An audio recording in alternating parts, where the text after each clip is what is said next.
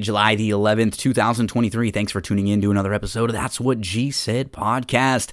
Opening day at Saratoga. We're going to dive on into the full card for Saratoga Thursday, July the 13th. We're going to get some thoughts on all 10 of the races there. Woodbine for Thursday. I am very excited to uh, announce that we have now partnered up with Woodbine. I will be helping to cover Woodbine races every day that they're racing over the next six months, the remaining part of the year. We're going to talk all about the thoroughbreds. We're going to help out on the standardbred side, but every day there's thoroughbred racing at Woodbine. We will be talking about it right here. I'm going to preview the pick five for Thursday. So, very much looking forward to Woodbine. And then on this episode, Secret Invasion, episodes one, two, and three. Tim Kelly joins me. We deep dive the first three episodes positives, negatives. What did we like? What did we think struggled to get us connected? Tim Kelly joins me for the deep dive. So, coming up now from for the summer, for the next few months, every day there's racing at Woodbine, at Del Mar, at Saratoga, at Louisiana. All four of those tracks Saratoga, Del Mar, Woodbine, Louisiana we are going to be talking about those tracks every day that they have racing.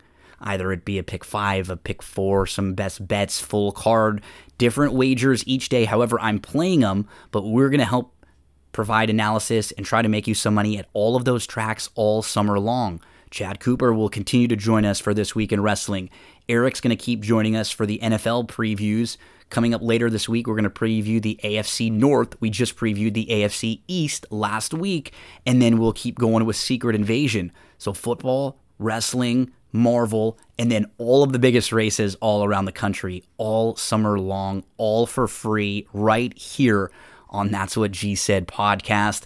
No time to wait. Let's get right on into the horse racing portion of this episode. We'll go to Saratoga first, then we'll go to Woodbine, and then we'll finish up with our Secret Invasion deep dive, episodes one through three, with Tim Kelly. Kick back and enjoy as we get into opening day for Saratoga.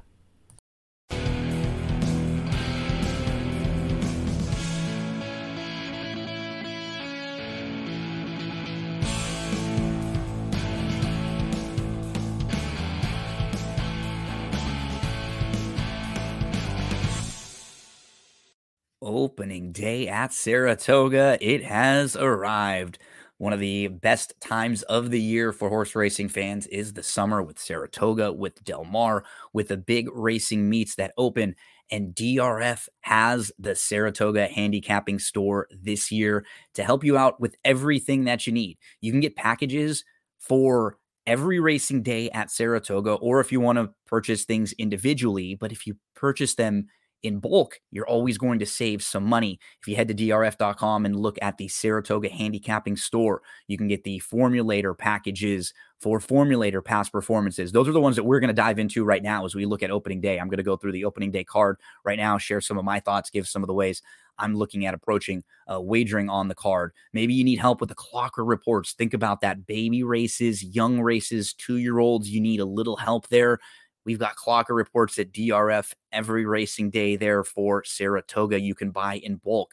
You need help with the betting strategies. You can see how David Aragona and Mike Beer are going to approach playing the races at Saratoga. Two fantastic handicappers that know the New York circuit as well as any.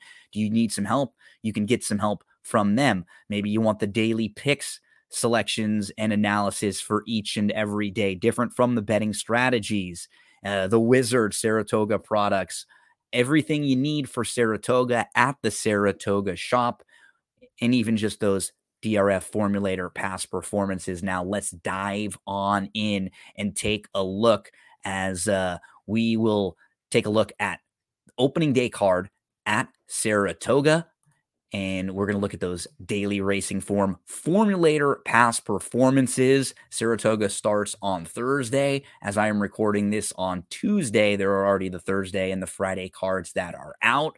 So we like to take a look early on. Hopefully, uh, we can throw a couple uh, lobs your way, or maybe we can lead you to a couple horses that maybe weren't on your radar that you'll throw into uh, some of your exotics along the way. Pick five kicks off in race number one on Thursday in the opening race of the meet.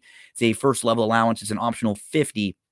And just looking at the uh, the board in here, I thought the six was probably going to be the one to beat. This is a horse who I'm sort of intrigued by in this spot at this level. From a gambling standpoint, I don't know what kind of value we're going to get from her, but she was very good early on in her two year old year. And then she's just been in stakes races against pretty tough company since.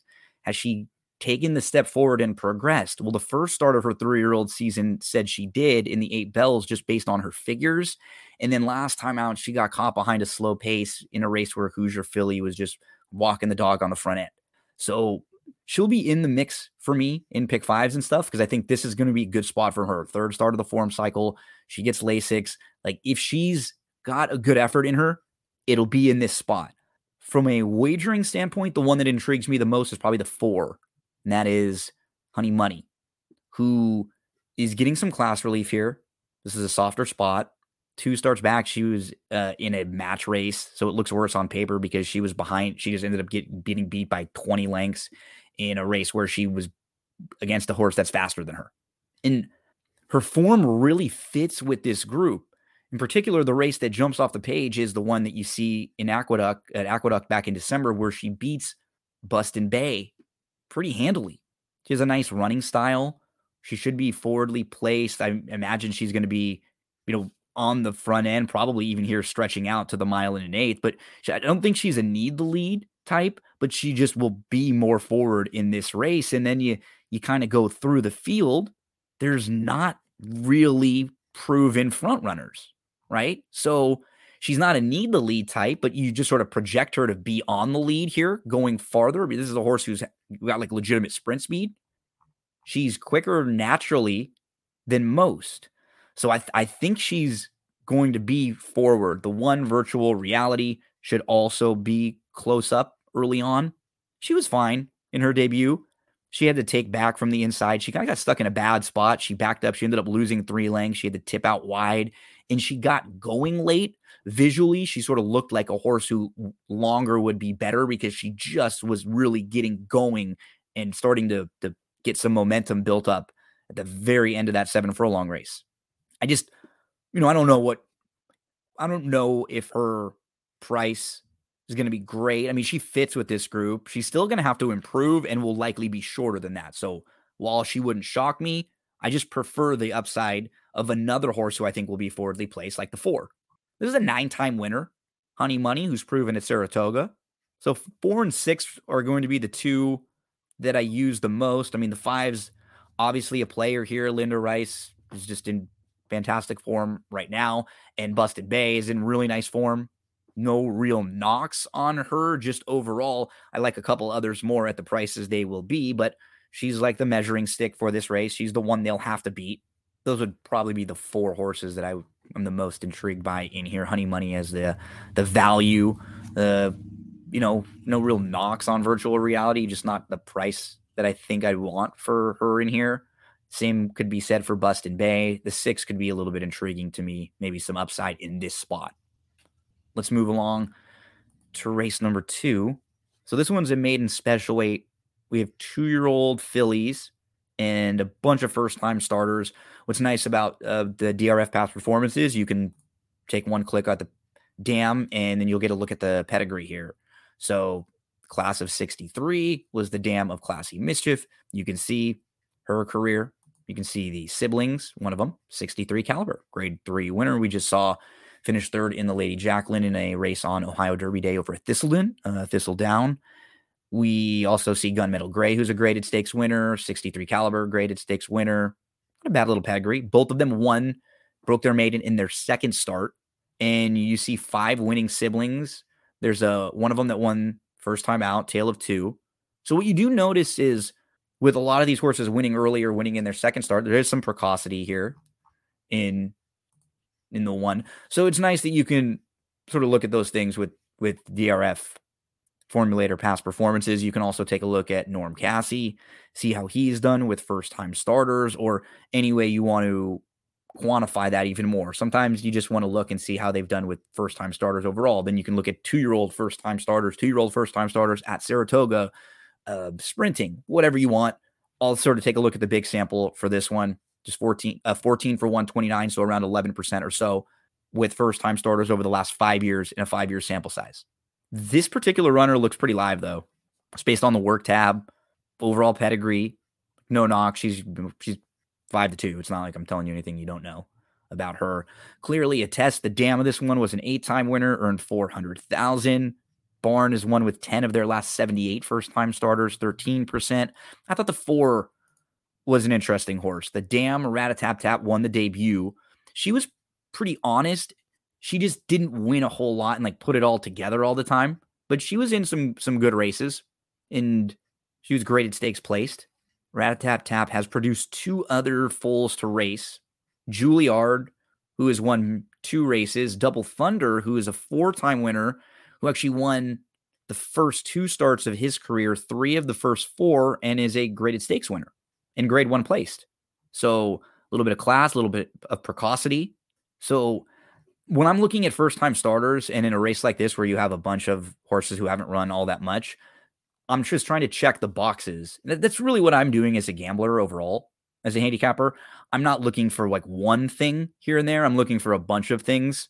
And, you know, for me in this race, I think Soka pretty intriguing because the pedigree is solid.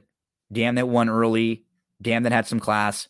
Two siblings, both multiple winners. One of them won the first two starts, showed precocity.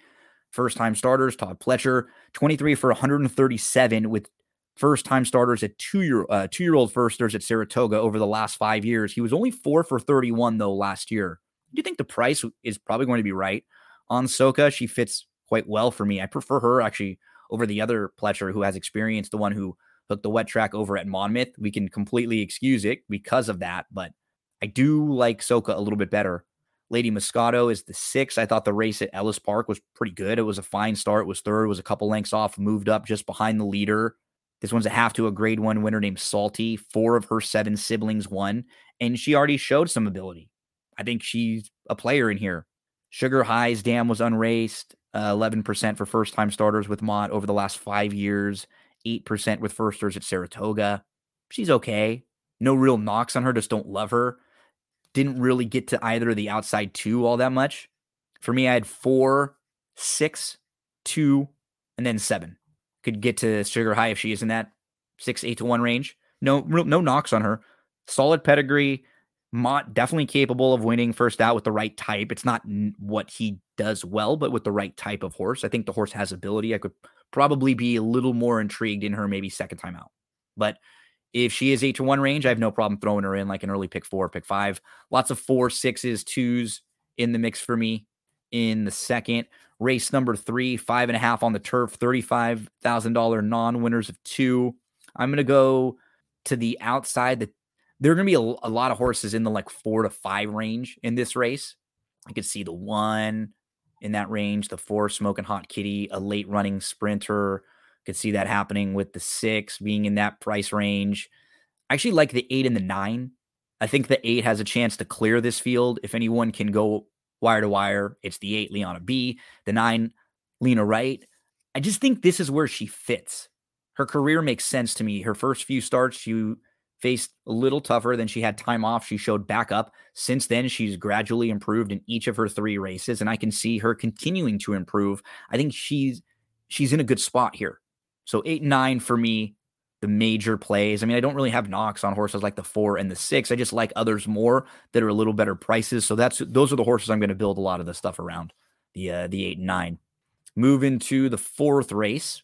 This one's a mile and a sixteenth on the turf. It's an optional 80 the six horse to me is the most intriguing in here. That is California Queen, who's going to be able to put two starts together now. There's a lot of races where she has a race, then time off, race, and then time off, race, and then time off. And I love when you see that and horse finally gets to put two starts together, sort of build that fitness level back up. I think California Queen will be sitting in a really nice spot from the outside. And I think California Queen is I think she's the horse to beat in here. Honestly, the entry will give you good two for one action. Like I'm not as high on Salima. I could like she could absolutely talented and she could win. I'm I might be a little and maybe you know maybe I'm just wrong in this race, but I'm going to be a little cold on her here. I prefer the 1 1A and the 6 to her. Uh, Messiador is another one I think is going to sit a pretty good trip in here. She strung together four really nice races last year, including one of them here at Saratoga in a really similar spot. That race would be very, very tough against this group, the one she ran on July the 27th last year. And then she's third in the Noble Damsel. In November, she doesn't really fire, but that's the first start off the bench. She comes back on May and in, and in June, and both of those races are sprinting.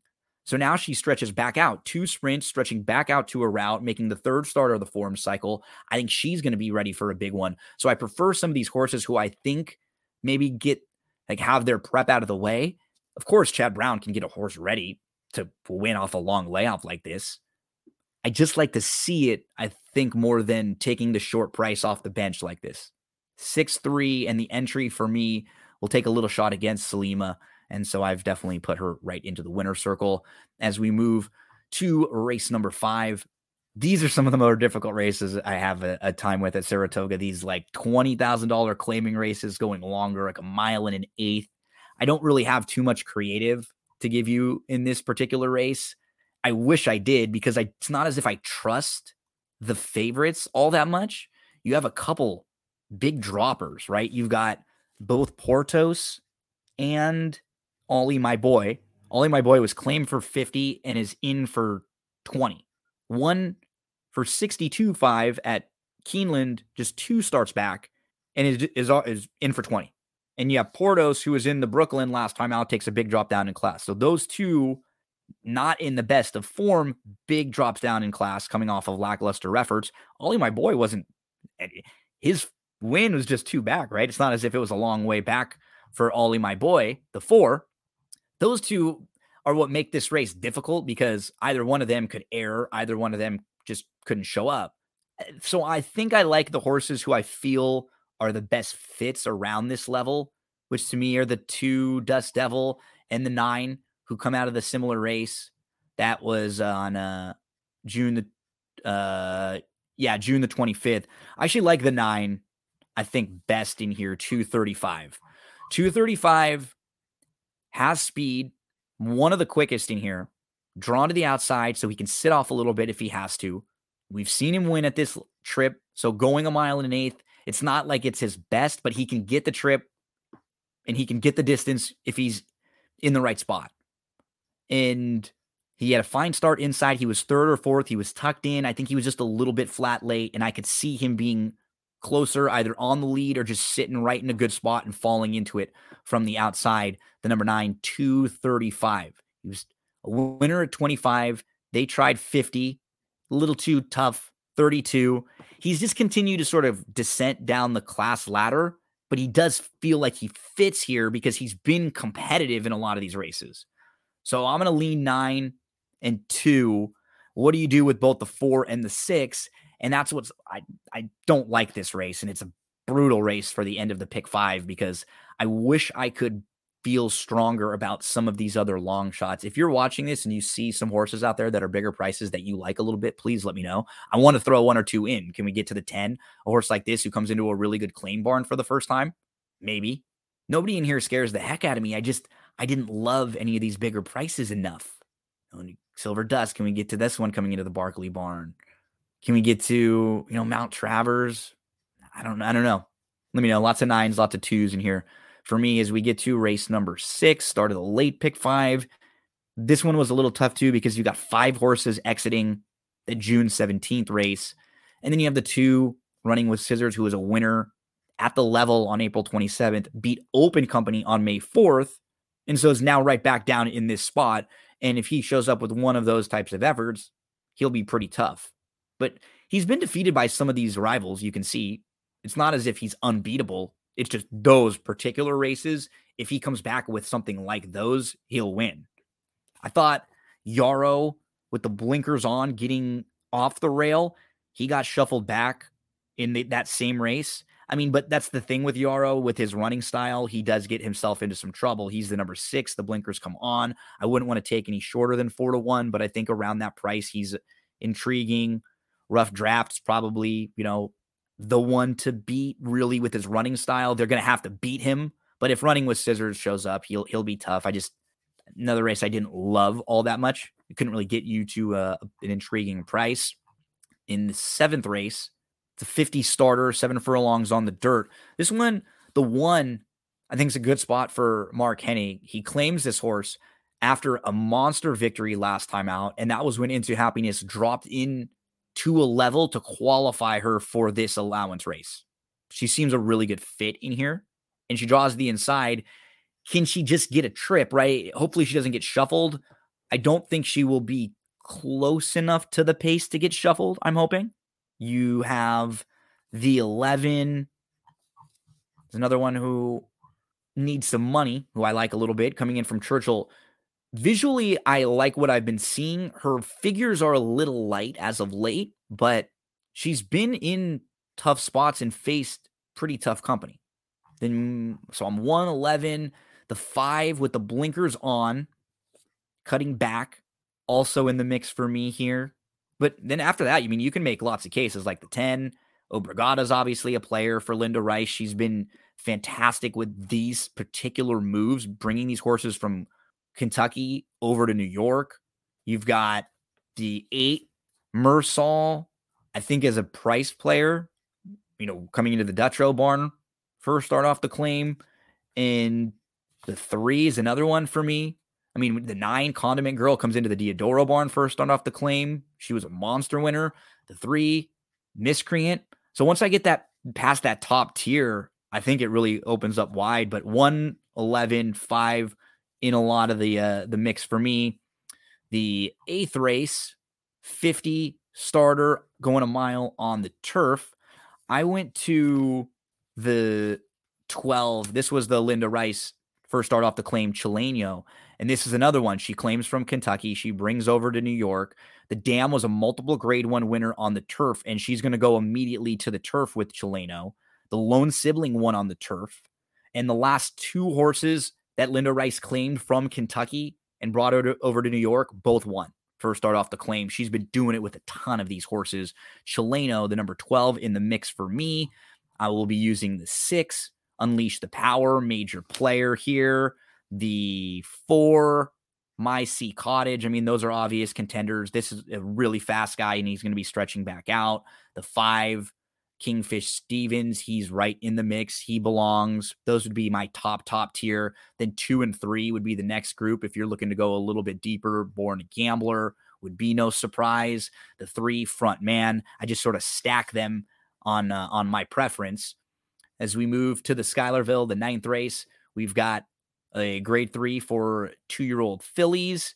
And I like the number, I like the horses in races like this that have shown they can sit a little bit because generally you're going to have a lot of horses that won in their debut showing just speed. So I'm looking for the six closing act.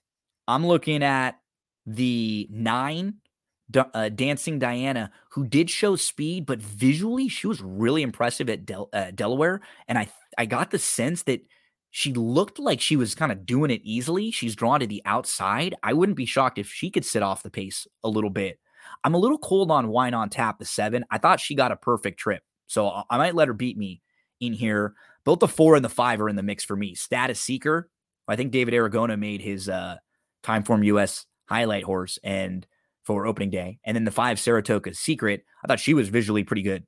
Two path was uh, Saratoga Seekers at Ellis Park. Status Seeker's figure was a little low, but but she was kind of in between, and I liked what she showed. So nine, six, five, and four are the ones I'm going to build a lot around as we move to the closeout race. Race number 10, maiden 40 claimers, New York breds, a mile and a 16th. I'm going to go to, I mean, the six horse is going to be really tough if, or the seven, excuse me, um, uh, Ar, uh, Arasema she shows up with one of her efforts that she's had recently. She's dropping in class. The one that I like at a big price is Follow the Fed. You know, his race or her race against Tougher, if you're just looking at the speed figure, her 57 Beyer when she was facing Tougher wasn't bad. I think it shows that she might have a little bit of a ceiling to get to. Her June 15th race, she wasn't too far behind Pimanova, and Pimanova is going to be, I think, a little shorter price than her. Follow the Fed was sort of inside in between, was in the two path, was in traffic, pushed back, lost two lengths, was back to sixth, again, got caught in between, got blocked. And I think it's a little sneaky here. So I'm going to use the nine in the mix with the seven, 10 and 11.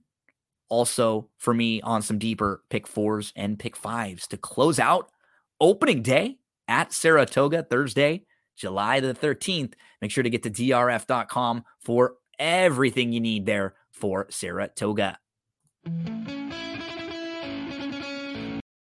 Horse racing fans, many of us have been using the DRF, the daily racing form, for years, studying the races, keeping up to date on news with all the articles. I remember looking for a copy at the local liquor store or picking one up at the local racetrack, wherever I was going. Now it's even easier and cheaper than ever to use DRF with DRF.com and the newly optimized DRF mobile. You can get all the tracks that you want to bet and handicap past performances that are mobile optimized for on the go handicapping on your phone. So you go to drf.com from your mobile device, no additional cost. Tap the calendar icon on the top left. It opens all of the options for past performances and for the tools that are available. One click to bet now and DRF bets. Get real time odds and scratches on race day. You can tap on any horse and you get those same DRF past performances that you're familiar with with a larger font for your mobile display. One click to formulator for charts, for replays if you get the formulator version. And even on the classic past performances, you get the home screen with horses, with odds, with Beyers You get a lifetime Beyer speed figure graph. You can rotate your phone for the best view. And any horse that you click on, you'll see the running lines. You can easily move from horse to horse. The same data as those traditional classic DRF past performances. You get an interactive format, which is very similar to the DRF Classic version that you're used to on the desktop. Every card includes live data updated instantly with those scratches, and so you get the accessibility from desktop to phone, cross device functionality. You can take your notes and save them from one device to the next, and then access your account on any of your devices. On the go handicapping and wagering, multiple formats to view. You got the overview page with recent speed figures, current day's odds, easy access to expert selections and analysis. You got the Beyer speed figure graph with lifetime Beyer speed figures and chart notes for every horse and you got those traditional DRF pass performances that are just newly optimized for your mobile phones. They are constantly upgrading, improving, and making everything easier for you to get your handicapping done at drf.com. Better, you want to spread your pony knowledge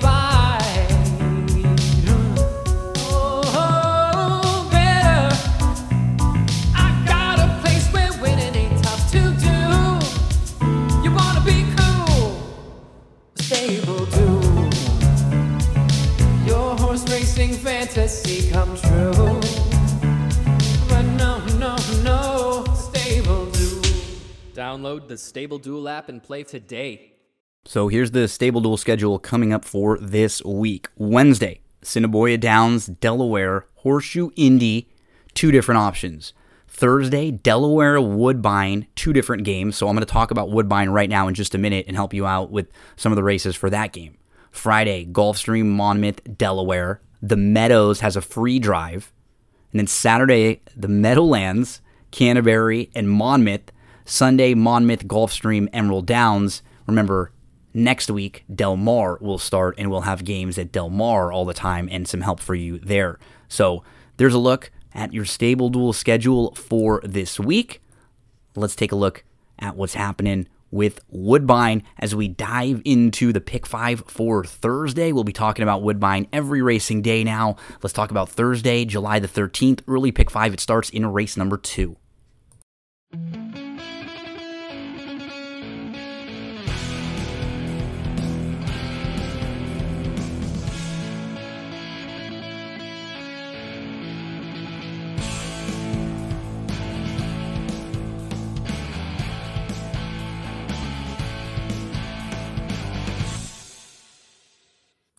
Getting ready for some racing at Woodbine this week. We're going to talk about the Thursday pick five over at Woodbine, and you can play that pick five, the early pick five, starting in race number two $50,000 guaranteed pick five pool. I'm always looking at the daily racing form past performances. I like to look at the DRF formulator past performances. You can actually get those for free right now if you sign up for a DRF bets account. Here's what you do $250 deposit match bonus. So follow these steps at DRF bets. Sign up, use the promo code winning. They're going to give you a $10 free bet once you register. Then when you deposit exactly 250, they'll give you a 250 matching bonus. So all of a sudden, there's your 500 plus the 10 from the free registration. They'll also give you free formulator past performances, 10 free formulator cards. And then once you're a DRF bets member, every time you wager 50 bucks, you get another credit for a DRF past performance card. So you want to sign up right now for DRF bets because with Woodbine, I'm going to be talking about Woodbine every day that they are racing now for the remainder of the meet. We have great racing coming up in the summer at Saratoga, at Del Mar, all over the place. Wherever you're playing, you're going to need those daily racing form past performances. You're going to need those formulator past performances. So sign up for a DRF Bets account right now. Let's talk early pick five on Thursday. At Woodbine, we're looking at July the 13th card. That pick five starts in race number two four days a week of racing right now at Woodbine every Thursday. They will have first post at 450. Then Friday, Saturday, Sunday, they're going to start at 1:10 p.m. Eastern time. Starting next week, they they move their first post up just a few minutes on Friday, Saturday, Sunday, I think to 105 Eastern time. And then every Thursday and Friday, they have a guaranteed pick five pool, $50,000. It starts in race two. You can play for 20 cents every Saturday and Sunday. That pick five pool has bumped up to $100,000 guarantee in the pick five pool. So you know every day there's Woodbine Racing. There's a big guarantee. There's a pick five pool, and you can play for 20 cents. Starts in race number two. Let's take a look at this maiden $15,000 claimer, six and a half furlongs, the distance. I'm going to start with the number five in here, Social Drinker. This is a four year old filly. Her debut race was very good. She was a runner up coming from way out of it, going five and a half. And then in her second start, yeah, it was she didn't against a tough group that day, um, but she drew the rail and she had a little bit of trouble. It just was not a smooth journey. She was way out of it. Her third start, though, getting class relief, blinkers came on, and it was a good effort. Again, she had a slow start. She was last. You actually watch the replay right here when you pull up the daily racing form past performances. So she was the one. She draws the rail this day, and watch what ends up happening. Um, it's just not the smoothest of trips for her. She's slow start, so she ends up last in this race to start. She's about six lengths off. And she ends up moving to the two path and she kind of gets stopped. She has to back up again. She moves in between horses again, nowhere to go, but traveling well. She ends up having to tip out. See, like right here, she moves in between horses and has to tap on the brakes because there's no room there. So again, when she wanted her momentum, her momentum was traveling well and it wanted to push her up. She got stopped again after the slow start. Now she's just kind of sitting at the back of the pack, traveling well. She starts to go in between, and then she's going to have to tip out, and she's just a little bit flat late. Um, right here, you could see she wants to go. Like she has some run. She just doesn't have anywhere to go. And then they've got to angle her all the way around. She's sort of still looking for room, trying to find a spot. Can she get in between there? No, let's just tip all the way to the outside. And here she comes. And look, she's not far out of it right here, but she has to use so much and just kind of shift herself around just to get up into contention. She's a little bit flat late. She's kind of hanging on the wrong lead there. But I thought there's something here with Social Drinker, the number five eight to one on the morning line. She's going to be in the mix for me. Chloe, the number two, Smoking Chloe. She's a major player in here. She had a fast start from the outside. She just couldn't cross over. She may be the speed of the speed and the one to catch in here. She gets the inside, the more inside draw, and she's faster than the one, certainly. So if she gets a good start, she could be tough to run down. The five and the two are my top two in here. Following that, I would go to the three, Muchalina, first time starter. She's intriguing. Her dam was a four time winner. You can click right here and see uh, when you're looking at the daily racing form past performances that Katie O was a four time winner and uh, doesn't really have anything to report when you're talking about direct siblings. Only one other one and uh, was a maiden. The number six, Castleton, 12 to 1 on the morning line. She will be one of the quicker in here. She she was down on the inside and she was part of a three-way battle and then she had to take back and kind of kind of check out of a spot and she tried to come on again but that's that's really hard to do especially when you're a, kind of at the lower levels. She wouldn't shock the seven would be the other one. So i've got five two as my top two. You wanted to go a little bit deeper three six and seven. I mean i don't need the seven in here. I just i like others more with a little more upside as we move to race number three second leg of the pick five sequence is a $15,000 claimer going a mile on the turf course. Ali, I'm out in the menagerie. Ali. Uh, menagerie is going to be in the mix for me. Look at the turf effort. Two starts back at Fort Erie. That race on the grass is one of the best turf races in the field. And honestly, just off of that alone, I think you have to use this horse in your pick fours, pick fives, any type of early exotics that you're playing. The two's the horse to beat, PS Rising Star has been consistent on both services over the last few and is is the measuring stick for this race. He the only turf race was behind a runoff leader. He was third, six back. He's closed down the center of the racetrack. He's just sort of tough to leave out. She, PS Rising Star, she's sort of tough to leave out. And the five would be the other one for me. Uh, Fraulein Victoria is actually my top selection. So her race, let's watch it. I thought it was really good she just looks pretty fast when you watch her. She's the eight in here. She's also in the race with the number five, Ashley's Ring. Ashley's Ring is in this race on uh, Thursday, and Ashley's Ring is the number six. So we're watching the, the five and the eight. Watch Fraulein Victoria. She's going to get to the lead. She's quick and she's able to clear here. And I just thought with this speed, first time out of the box, going seven and a half furlongs, which is not easy to do. So she gets the lead. She's dealing with pressure on the outside, and she continues to, you know, flash that good speed. What we'll see with her is she puts the early speed away, and at the top of the lane, she's got the lead and she's trying to kick for home. But after that pressure and having dealt with that pressure, she's going to tire a little bit. And right here, early in the stretch, you see the three horses that were just sitting the trip behind, they're going to come and they're going to, you know, they're going to pass her. But she doesn't just stop. She's still trying. This was just the debut. In looking at the rest of this group, she is one of the quicker in here, no doubt about it. So I like her quite a bit, making her second start. This barn is fantastic with horses that make their second start. You can take a look at the statistics when you dive into the daily racing form database. So you can look at second career starters and you can see that uh, they've always had good success, you know, 20% over the last five years, winning with 17 of the last 83 of them. And they've won with two of their last three horses making their second start. So we can expect some improvement for from a horse who already I thought ran really well in the debut and might have a pace advantage over this field. Top selection for me, the number five, Fraulein Victoria. She's six to one on the morning line. I thought if she's anything over like seven to two, that's fair. I'll use one, two, and five all over the place. The three wouldn't shock me. Forever Danish. She will be more forwardly placed on the stretch out. There's some turf in the pedigree there too. Two sprints to a route for her. Lots of things to like. Wouldn't see, I wasn't as high on the number five or on the number six, excuse me, Ashley's ring in the same race with Fraulein Victoria. I thought Ashley's ring was just late on the scene and that Fraulein Victoria has more room for upside there.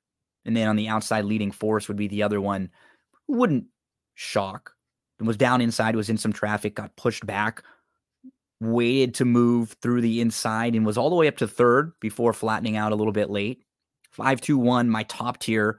Others in here, three, six, and eight. If you want to go deeper, use unders. But for me, those top three will be in the mix all over as we move to race number four, middle part of the pick five sequence. And in this race, the number one, Gizmo's BFF comes off of a win in a similar spot against the 25 or so claiming level. So right back in this spot, he fits, but or she fits. But the, the two horses I like the most in here are the four and the six. The four is Dakota, who had a good start down on the inside last time out, was able to move up the rail, up the challenge. He's a five time winner here at Woodbine, really likes this trip. And what's nice is that she is speedy, but she can also sit off a little bit. You want that versatility, I think, at a sprint distance like this. So I think she ends up being in a really nice spot here. Also, the number six was the other one for me. Ishiaya. Ah, if she wants to go, she might be the quickest. Her and, and probably loaded Vixen, if they both really were intent on going, I think it would be between one of those two. So I'm I'm thinking she's going to get a different trip than she got last time out. She was four deep. She was in between horses. She was about two or three lengths off. She waited, and then she was three wide in the cl- uh, three wide, but she was behind a, a wall of four horses. She moved in between. Then she was out in the five path closing. It really wasn't bad. And she's faster than that too. If they want to use some of that early speed, they may be able to in this spot. We've got the four and the six all over the place here. Others to include the one, as I mentioned, and the seven, Verdejo, who's getting major class relief. I mean, of course, she wouldn't shock, but I'm okay playing against her. I would go four, six, some one, try to take a swing against the heavy favorite of the seven there. As we move to race number five, going a mile and a 16th on the synthetic, we uh, will look to the inside here for me. I thought but the one and the two were horses to use in your pick fives. The one finalist has inside speed, third start off the long layoff on the class drop. This horse might be the one to catch. There is not very much other speed in this field. The two bet is not that fast. The three Sailor's Passion is not. The four is not. The five, just by process of elimination, I'm actually going to use Lion's Golden Heart in the pick five because now he's going to go third start off the layoff and he could end up in a really nice spot. He's naturally quicker than most of these in here. He might be sitting second or third. If one or two things went went different, he could be right on the lead. And then you look to the outside, flat out Vixen can show a little bit of speed, but we're not talking speed. I mean, his most recent win uh, when he was on the lead, he went almost 51 to the half. I'm a little cold on this this mare, flat out Vixen, the seven year old mare against the boys. She's just like on numbers and figures. I think she's a tad below recently, like some of her better races. And um, and then Colleyville, I think Colleyville is probably the horse to beat. Tossed the turf race last time out. He's not fast though. One, two, and seven all over the place. Thinking that the one could just get a really nice trip from the inside. I hope they're aggressively handled. The two bet shouldn't be too far out of it. Can sit a very nice trip. You key off his races going long on the synthetic. The runner up from the two starts back race, CC's Kingdom won next out against optional 15. We saw CC's Kingdom in the running lines for some of the other horses in this race. One, two, five in the mix for me. I thought the three, Sailor's Passion, we could make a case for this one. Getting back to the synthetic races, two and three starts back, those fit really well with this group. Neon Side Runner is the other.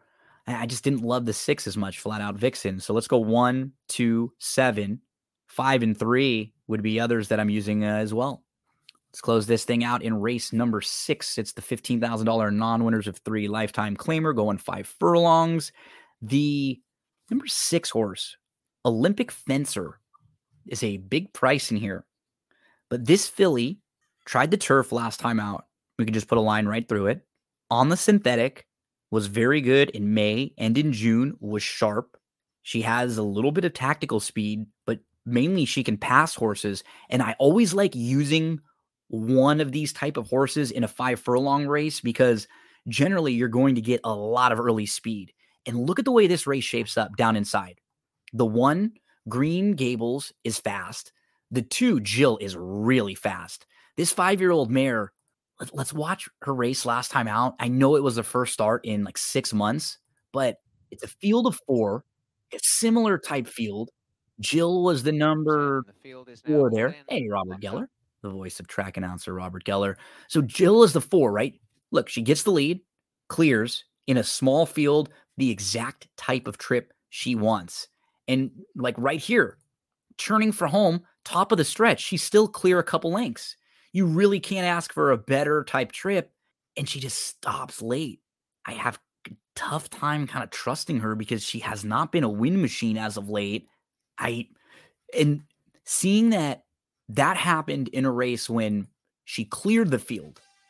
Now she's going to have to deal with right outside of her the three, Quiet Madalena, to the inside of her Green Gables, who was in that race with her, but or who was yeah, who was in that race with her and finished third, and Green Gables wasn't as fast. But now again, Green Gables draws the rail.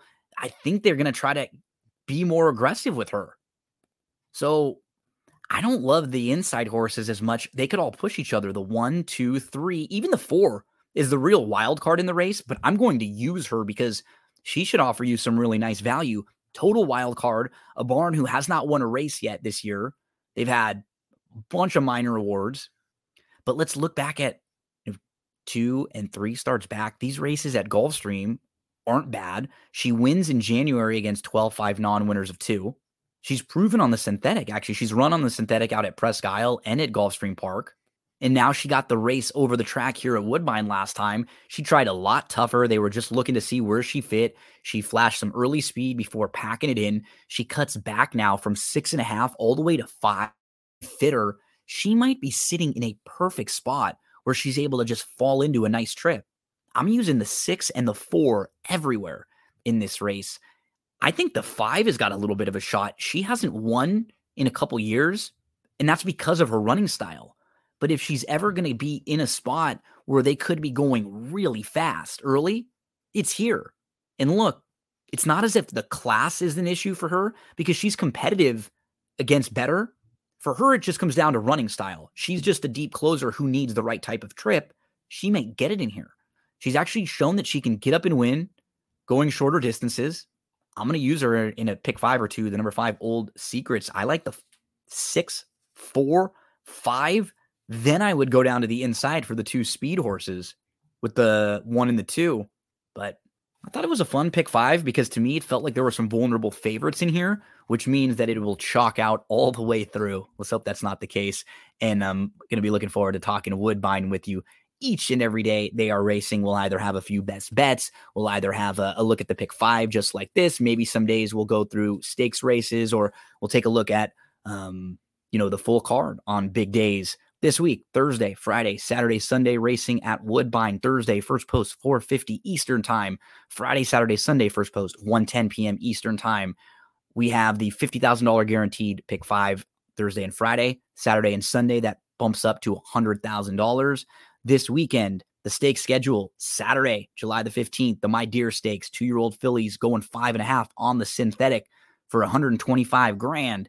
And on Sunday, July the 16th, it's the Victoria Stakes for two year olds going five and a half, 125,000 up for grabs there.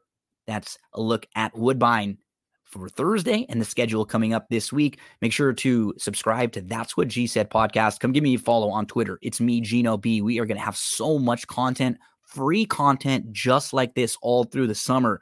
Woodbine, Saratoga, Del Mar, Louisiana Downs. We're going to be pumping through all those tracks all summer long, as well as getting you set up for the NFL season with previews, team by team previews. If you're a fan of Marvel, the MCU, and Star Wars, we're doing recaps right now of Secret Invasion and anything going on in the world of Star Wars or in Marvel. We'll have deep dives, recaps for TV shows, for movies, for all of that.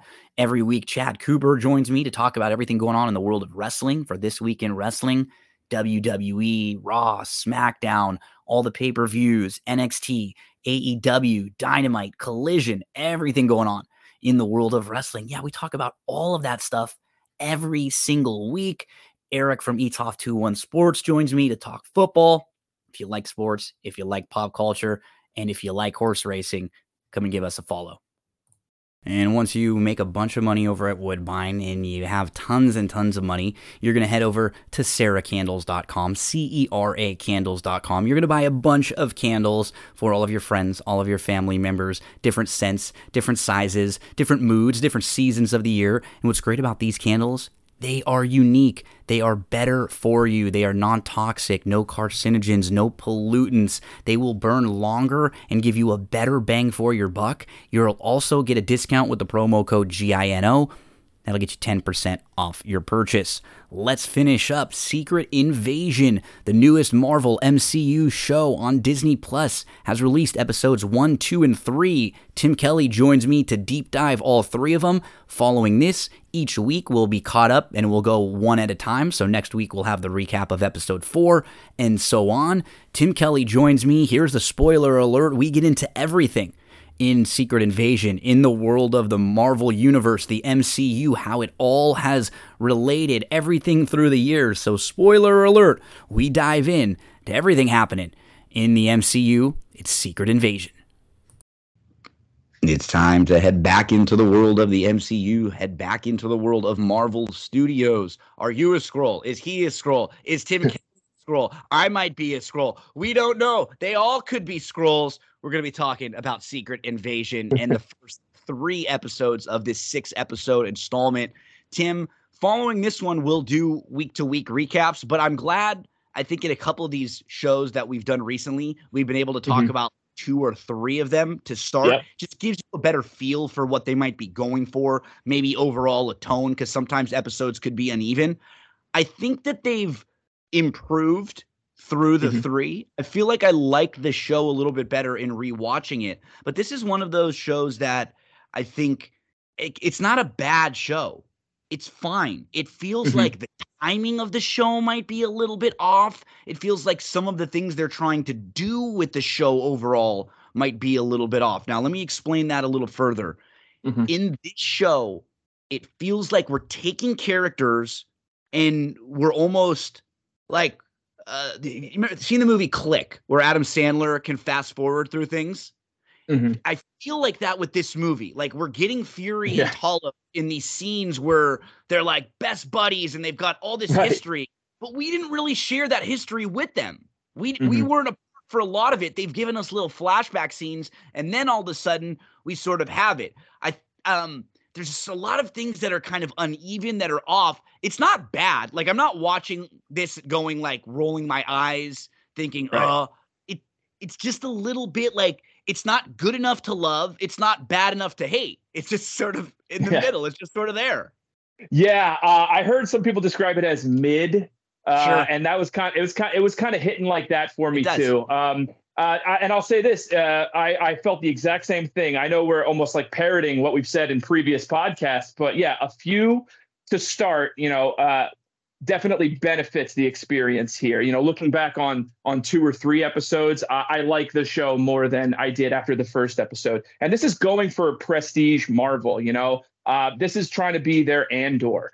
Uh, and I and, feel and like, they like said that. You know what I mean? Like they yeah. said it yeah. publicly like anyone that's doing that publicly, like just don't tell us you want to be or like, right. hey, we're gonna be like it. That was a fantastic show. Like that show was so so good. Um, yeah, it just there, isn't hitting on that level. I feel, and, like and you kind of spoke to it.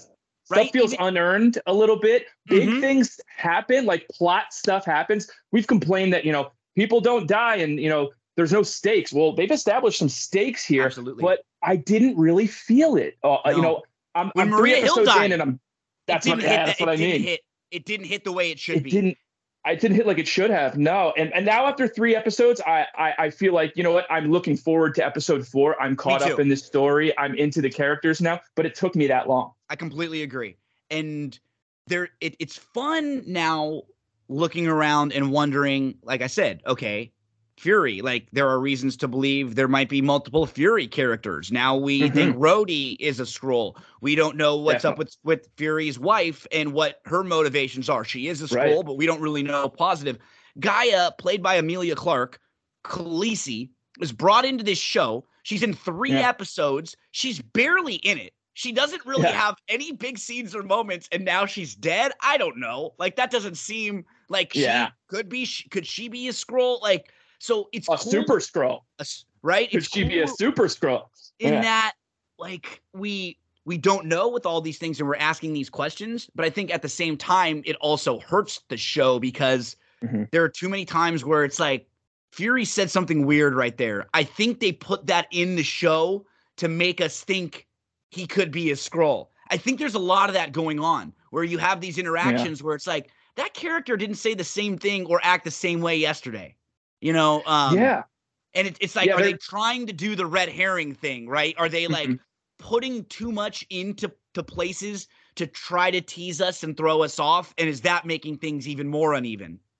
Maybe I, I wonder. Uh, you know, maybe they're investing a little bit too much in just throwing clues and Easter mm-hmm. eggs out there. Yep. And what if what if it you know we're flipped a little bit and we knew something that some of the characters didn't know? Yes. Uh, right now, I'm feeling like we're just totally in the, in dark, the dark, and it almost oh, leaves yeah. us. It just leaves us us kind of like, yeah, okay, so so what's going to happen next? I don't know. Like, uh, we're not super invested because of that. I, I don't know. It's just a thought that came to me the right now. Perspective is different, right? Mm-hmm. Like, there's um there's not enough of a perspective because we do flash around a lot. There isn't yeah. like that strong like first person perspective even from Fury. We're watching Fury um example like you and I talk about New Rockstars a lot of the mm-hmm. times. Mm-hmm. I'm not like I think a lot of people that are listening to this show probably do. You guys out there that are listening to this, you probably watch New Rockstars or um, you know Screen Crush or The Ringer mm-hmm. and other Nerdist. other places who do really good stuff talking about these kinds of things. And what what I was sort of having a hard time with in in spots too is it like the timing of this show felt like they needed to reintroduce things a lot of times too, right? It's it almost felt like this show would have been better three or four years ago, like a little yeah, closer, that... you know, like just like mm-hmm. a little closer to right around after Endgame, after the mm-hmm. like after the, those things were happening.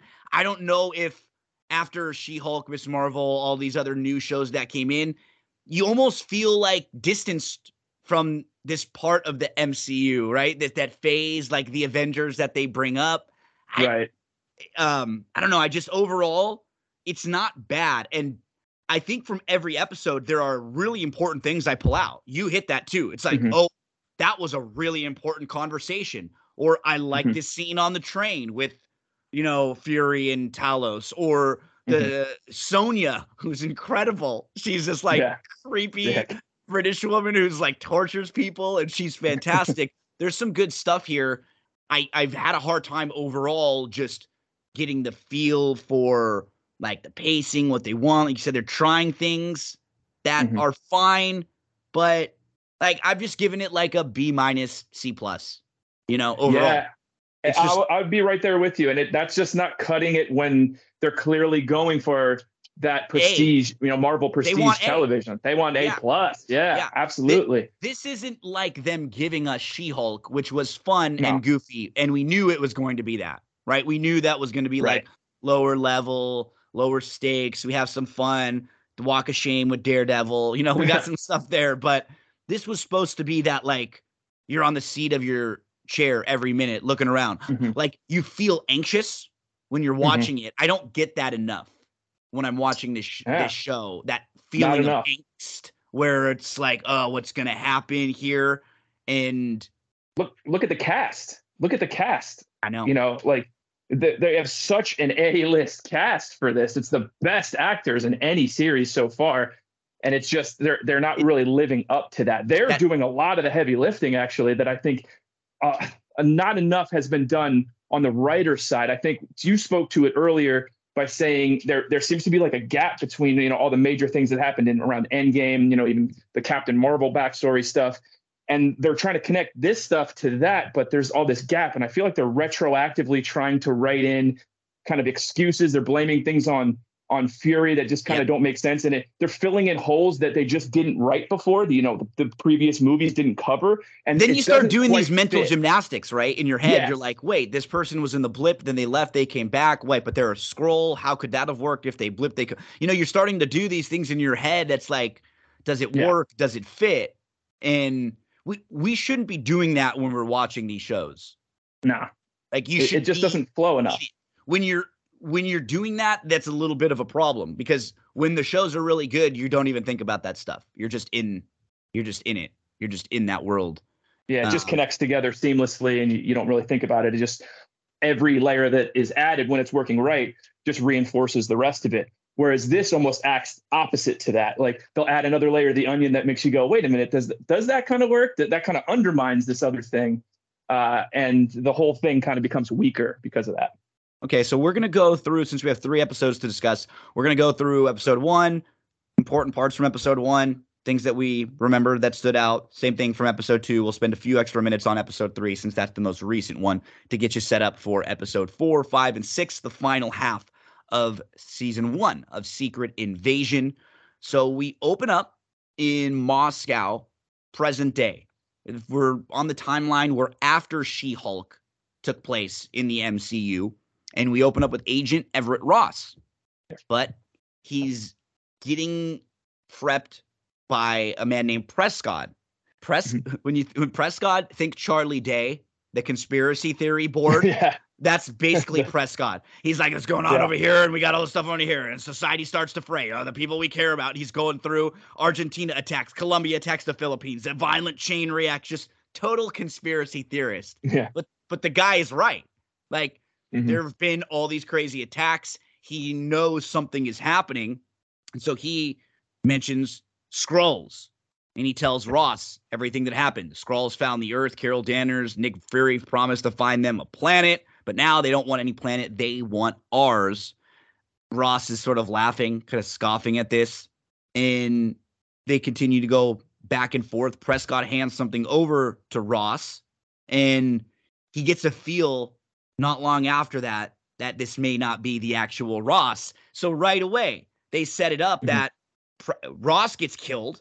Ross shoots yeah. Prescott, and as he radios to Maria Hill, he's running through the streets. He's getting chased. He, you know, on a building. He leaps off. Maria Hill shows up, and we actually see this isn't Ross. It was a Skrull, not a good Skrull. Talos reveals himself. So we did get sort of a quick paced opening scene that they wanted to make it feel like it was a real thriller where there was a lot going on. I actually thought the, the mm-hmm. opening scene was pretty good, and I liked the setup of Prescott kind of telling us what was happening. They mm-hmm. have to do a lot of that though throughout this series, right? There's a lot of yeah. expe- uh, exposition, a lot of conversations, yeah. a lot of flashbacks of things that we see that we didn't even see. Like they show us a flashback or like mm-hmm. a previously on. It's like previously on what?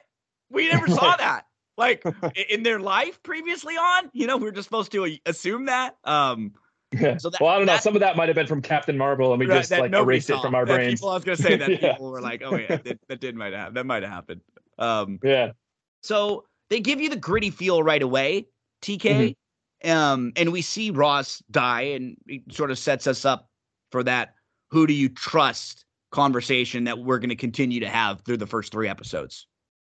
Yeah, yeah, and uh, I thought this was a strong, strong, uh, you know, opening scene that it, it set the tone and it established the stakes, it established the world. Like you mentioned, though, a little exposition heavy. I actually read a tweet from somebody who had read the script early on uh, and then watched, you know, a screener early on and was like, "Oh no, I just saw this scene." And it seems to be like a, an incredibly like condensed exposition heavy rewrite of this awesome opening sequence that I read that you know established all the same facts. Now I don't know any more details beyond that, but I'm like, dang, what what did we miss out on there? Um, because right, I did yeah. feel like that scene was a little too exposition heavy, and also this the the twist that it you know Ross was a Skrull somehow I I, I don't know I, I heard other people say it was kind of obvious, but I felt like from the jump, uh, he's a Skrull, and it was just it was just from the context of the casting, like you know uh, are they going to bring him on and he's going to be on a bunch? Uh, no, they're pro- he's probably going to be a Skrull, and that's how they're going to reveal, you know, the the premise, and he's going to die right away. Like that exactly. was like it, it, seemed kind of obvious. The sacrificial from, lamb. Yep. Yeah, yeah. Like, well, we're going to pay Martin Freeman to be on, you know, you know, all six episodes. Nah, nah, no. We gotta. It, this is just kind of a stunt cast. Um, but it worked well enough, you know. But I've just seen enough of these though where it didn't surprise me, and you mm-hmm. know, I really want to be taken on a journey with this. So immediately, I felt a little underwhelmed by that opening scene, even though you know we're seeing a major character that we care for, great actors.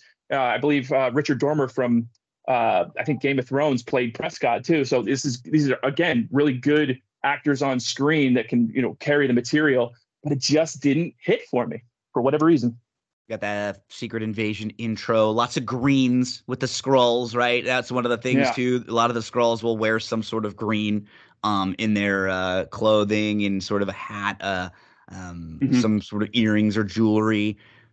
We then it's fe- featured heavily in the production design too. Um whenever there's going to be a you know a potential Skrull on screen or a Skrull that we know or a secret Skrull they're generally they have some kind of like green uh, flourishes on their on their um, clothing.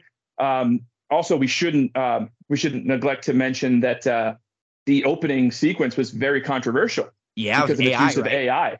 Mhm. Yeah, I So- I personally I get the, the the concern there, but I did enjoy. I do like it. I I, I I like whatever the, the cool. eeriness, Yeah, the eeriness that the AI gives to it.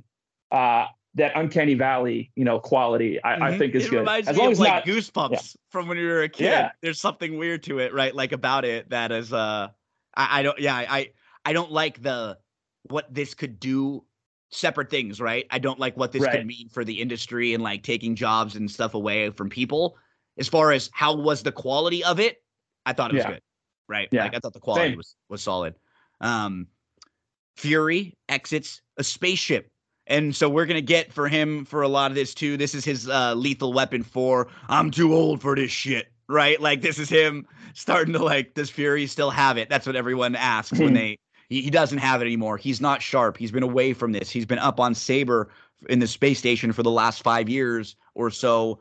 He doesn't understand what's going on. He doesn't have the same connections to the same people. He doesn't have the Avengers backing him like he used to. And we uh, have a car pull up. It's Maria Hill, Fury, Hill, Talos all speak together. They inform him about Gravik. And we start to to hear of this promise that the Skrulls have had TK with Fury. Fury, when he met the Skrulls and he met Talos, made a deal with them. You help me.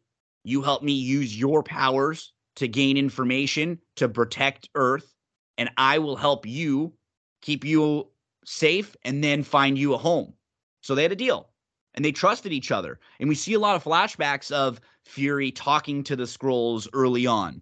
Um, right when they come in, younger Fury talking to Talos and Talos telling the rest of the skull the Skrulls to trust Fury. So we we see that relationship a little bit. And Talos has been the head of the Skrull Council. He's been the leader of the Skrulls. So they've all taken his word. They've done what Talos asked, which was what Fury asked. But now with Fury gone for a few years, the the group of the Skrulls have they've started to get frustrated. They don't have a home. They're being hunted and they just don't want to listen to Talos, their same leader who's telling them the same things and Nick Fury's not there. The guy who made the Yeah. promise for them is not there and has not fulfilled or followed through on his promise. Some people are pissed off and this happens in every society, in every culture. We're going to get a split, like a revolutionary war here. You have the the group in the inside that wants to be more anarchist, more extreme, and that group Mhm. is now led by a young man named Gravik who is powerful, he's smart. They sort of set it up um, when we were introduced to him as a child. Uh, I, I think it was on New Rockstars or one of them. They said very Mhm. much like Star Wars, the way he was introduced. Mm. Like he's this kid with powers that could be good or could be bad. We need to Right. steer him to the good to the good side, and you know, um, a very Anakin Skywalker sort of Yeah. feel there. So, what do you think of this whole idea of the Skrulls? They're splintering now, and we've got Gravik, the young man who's taken over, and he he seems like he has a really good following. These people they believe in him that he's gonna gonna have action, not like what Talos has been doing recently. Yeah, I mean, it, it makes sense when you think about it. Um, the the span of time that the Skrulls have been there and dealing with Nick Fury now, it's like 40 years. I was thinking about that. So like, to, for them to have not made any progress, I Yeah. could see them getting pretty restless. And then you know, obviously, Earth's gone through all these major kind of cataclysms. Uh, so that that those those things would would spur uh, greater unrest. Um, and you know, if you if you as a society just aren't moving in that that span of time, and you and you're you know staying you know held down in whatever ways, and I imagine the blip hurt them a lot as well. There are a lot of new refugees that came in that we learned in you know episode two. There's a million uh, of these Skrulls. So yeah, I like the, the the general conflict, and I think that the motivation for it um, is sound enough. I, it, it makes sense to me. Um, they didn't need much more than that. I, I, think they did just enough to, to justify it. I also like Gravik, um, the actor who plays him uh, really sells the the uh, the zealot aspect of his character. He's and he's also going to play Bob Marley. I don't know if you've you've heard oh, that casting. There's a Bob Marley movie that they already shot. The trailer I think just dropped. So he's playing Bob Marley. I, I just Dude, found that great. out today doing a little bit of uh, uh, in research. He has such a presence every scene that he's in. Every yeah. time he comes on the screen, you feel him as this cult leader who's charismatic and not afraid but mm-hmm. also mm-hmm. willing to just do whatever it takes at the like the snap of a fingers for his cause.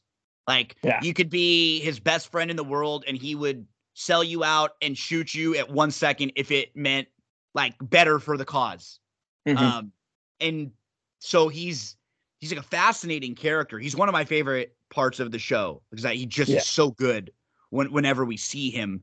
Talos just got cook, uh, pushed off the council into exile. Gravik, was the kid that got along well with Fury. And like you said, he was a child. He remembered that mm-hmm. promise mm-hmm. probably more than anyone because he was a kid. Fury mm-hmm. came in, sort of took him under his wing, and Fury has let them down repeatedly, repeatedly, repeatedly. So now what Gravik wants to do, this is basically like they're the Joker, right? Mm-hmm. The Skrulls. Like they just want chaos. They just want to create chaos yeah. everywhere they can and make other people and, and spin the blame everywhere else. No one's going to say, "Oh, it was yeah. the Skrulls that did that." People don't know they exist. They don't know there's right, a group right. of people there. They they perform terrorist attacks on Russia and then they spin it on the US. They do it all yeah. over the place. They pretend to be an enemy of a nation, have a strike, have some sort of a um an attack, and then they get everybody buzzing to the point where what they're trying to do here, TK, is get a World War Three going. Yeah, they're accelerationists essentially. There, there are people, you know, today uh, who politically they they feel like it would be better if everything just collapsed. Yep. Uh, so that the new thing that could, would replace it could come here faster. The, the new, better new society could replace. Yeah. Start over and, from the the ground up. Right. Exactly. Yep. And that's and that's what they're doing here, except that they want it, you know, exclusively for the Skrull people. Uh, and they want to just completely supplant the human race and take over uh, this this world. Um, that part is a little bit, you know, that part's a little fishy for me. Like, mm-hmm. I, I feel like it's a stretch to say that we couldn't share. You know that they don't even like consider that trying. There's this. There's a moment in episode two where Fury says there's not enough room for you know another species on this world. I don't know if that's true. I, I yeah. think that we can figure it out, especially with technology and you know sharing the technology. I'm, and Gravik has been... that moment right when he's on the Skrull mm-hmm. Council where he does a he does a lazy like like rec- recount of what human nature is. Right. Right. Like we're not the when we've heard that before. But you know, but he's like mm-hmm. we just kill each other and put each other in cages. You know, like that's basically yeah. what he says, and it it is interesting when Talos, I think it's in episode three, he says, mate, you don't know human nature because mm-hmm. while while some of what you're saying is true, when they're backed into a corner, that's when right. you get the best out of them. Um, that's when they really fight back and they can have a common, they can come together with a common opponent and a common enemy. Mm-hmm. Um, so yeah, I, that I agree with you there. Like I don't, I give us a little more credit than that, hopefully. Yeah. Right. fingers it's a, crossed. It's a little thin. And yeah. I would even I would give the aliens, the Skrull people, you know, more credit than that. That they would be able to, you know, have some some faith, you know, yes. some, you know, given the benefit of the doubt and be able yes. to see, you know, uh, the ability to collaborate. But, you know, whatever. We need we need a conflict in the show. It's a little thin, but we're going with it. Now uh, we check in on Rhodey. He's working for the president um, now. So he's a super paper pusher following the president around uh, all the time as like a right hand man for Ritson. We also see Fury walking the streets of Moscow and he's noticing just people around, right? Like you walk down the street, you mm-hmm. bump into a guy, you see someone with crazy hair across the street, you notice it. Then a good looking girl walks by or guy walks by, smiles, nods at you, you notice them, right? Just you notice different things around the street. Somebody drops something out mm-hmm. of their mm-hmm. pocket. Those are things he's noticing. People watching. Yeah, yeah exactly. Um, and what's cool is that later in the scene, we see those same people show up again in different mm-hmm. areas, and then they mm-hmm. shape shift, um, which is kind of cool when he's following them around. That is yeah. the thing about all of these Skrulls; they can shapeshift instantly, quickly into other yeah. identities, and you can so have quickly. An, so quickly, sorry to interrupt, but he uh the, no one seems to notice when people shapeshift in, in, in the public, you know, public areas. Like nobody turns right their head. There. I know. Nobody turns their head. Like a little girl changes into like a full grown man, or I forget what exactly the transition. Like an old man. Yeah. Yeah, and no, not one person in in you know in eyesight like turns their head. You know, like it, it that part. I, I'm a little confused. Maybe maybe the the changes happen I, I, don't know the actual physiology of how it changes but do they does it do they project the image to like is it almost like a psychic change the way they change their appearance or is it this physical clothes too, i don't know right uh new new rock mm-hmm. stars mentioned You're this. right like the clothes will change sometimes but if they have like a hat or a jacket or something that's not on them like if it's sitting right. next to them that doesn't change um, yeah. So I'd love to know the mechanics of, me too. Of how I want to know the, the in depth of the uh, of of Skrulls and and them changing as uh, Fury gets kidnapped, gets taken to a very nice looking study room, and we meet Sonya. Sonya is one of Fury's connections. He's got them all over the place. And Sonya is someone who has told Fury now, look, we just found you and we just kidnapped you you you're losing it, man. Like you you definitely don't have the same sense that you used to. People are watching you, people are around you. And Fury actually set this whole thing up. He wanted to get eyes on her. So he pl- he's able to plant uh I believe a, a tracking device inside of her home so he can hear what she's saying. He's trying to get some feels all over the place for what exactly is going on. He's just trying to get as much information. He's he's calling his peeps, right? He's checking in with people that he hasn't with probably yeah. for years because he's been gone on Saber at this space station. And this woman, Sonya, she is fantastic too. She is yeah. awesome. There's a scene that she has coming up where she tortures, I think, in episode two. that is just yeah. am- amazing. And she plays like she it, she reminds me of Mary Poppins. Right, like the, right. the way she's acting, you know, because she's just like, yeah oh how how everything's so lovely so beautiful so marvelous but she's saying it in a tone while she's talking like about brutally murdering you. Yeah. Sadistic it's, mary poppins that's that's great. perfect description. Like stephanie like my girlfriend will say this to me sometimes and she'll tell me like when we will get into a fight it's about it's not about what I say, you know, it's like how mm-hmm. I say it, if I'm saying it yeah. mean or if I'm saying it in right. a way, you know what I mean? So then I'll flip it on her and I'll say, so if I say really mean things in a nice way, will that be better? You know what I mean? Like, I want to kill you. You know what I mean? Like, you're like, what you say? Like 10 times worse somehow. Yeah, say, like, is that, is that better? You, you yeah, prefer yeah, that? You know? So uh, I don't think so. That's way creepier. Like, just, so that's, that's how she's going right now. And mm. she's, um, she's great. So the, again, like mm-hmm. a, a little after that opening scene, now it's a little slow because we're just sort of catching up. Fury's got to catch up with yeah. He's got to catch up with Talos. He catches up with her. They let us know a little bit about uh, Gravik. We get introduced to G'iah, who is actually mm-hmm. Talos's daughter. She's played by Emilia Clarke, and she is now part of the the Anarchy Rebel Skrull group. So the daughter has split from the father who used to be the leader of the Skrulls. This is the type of thing we see a lot, right? Uh, mm-hmm. The families pitted against each other. In particular, sometimes the leader of the group, their kids want to be rebellious and go the other mm-hmm. way. And she seems like she's a part of the cause. Now, she's conflicted because she's mm-hmm. a young woman.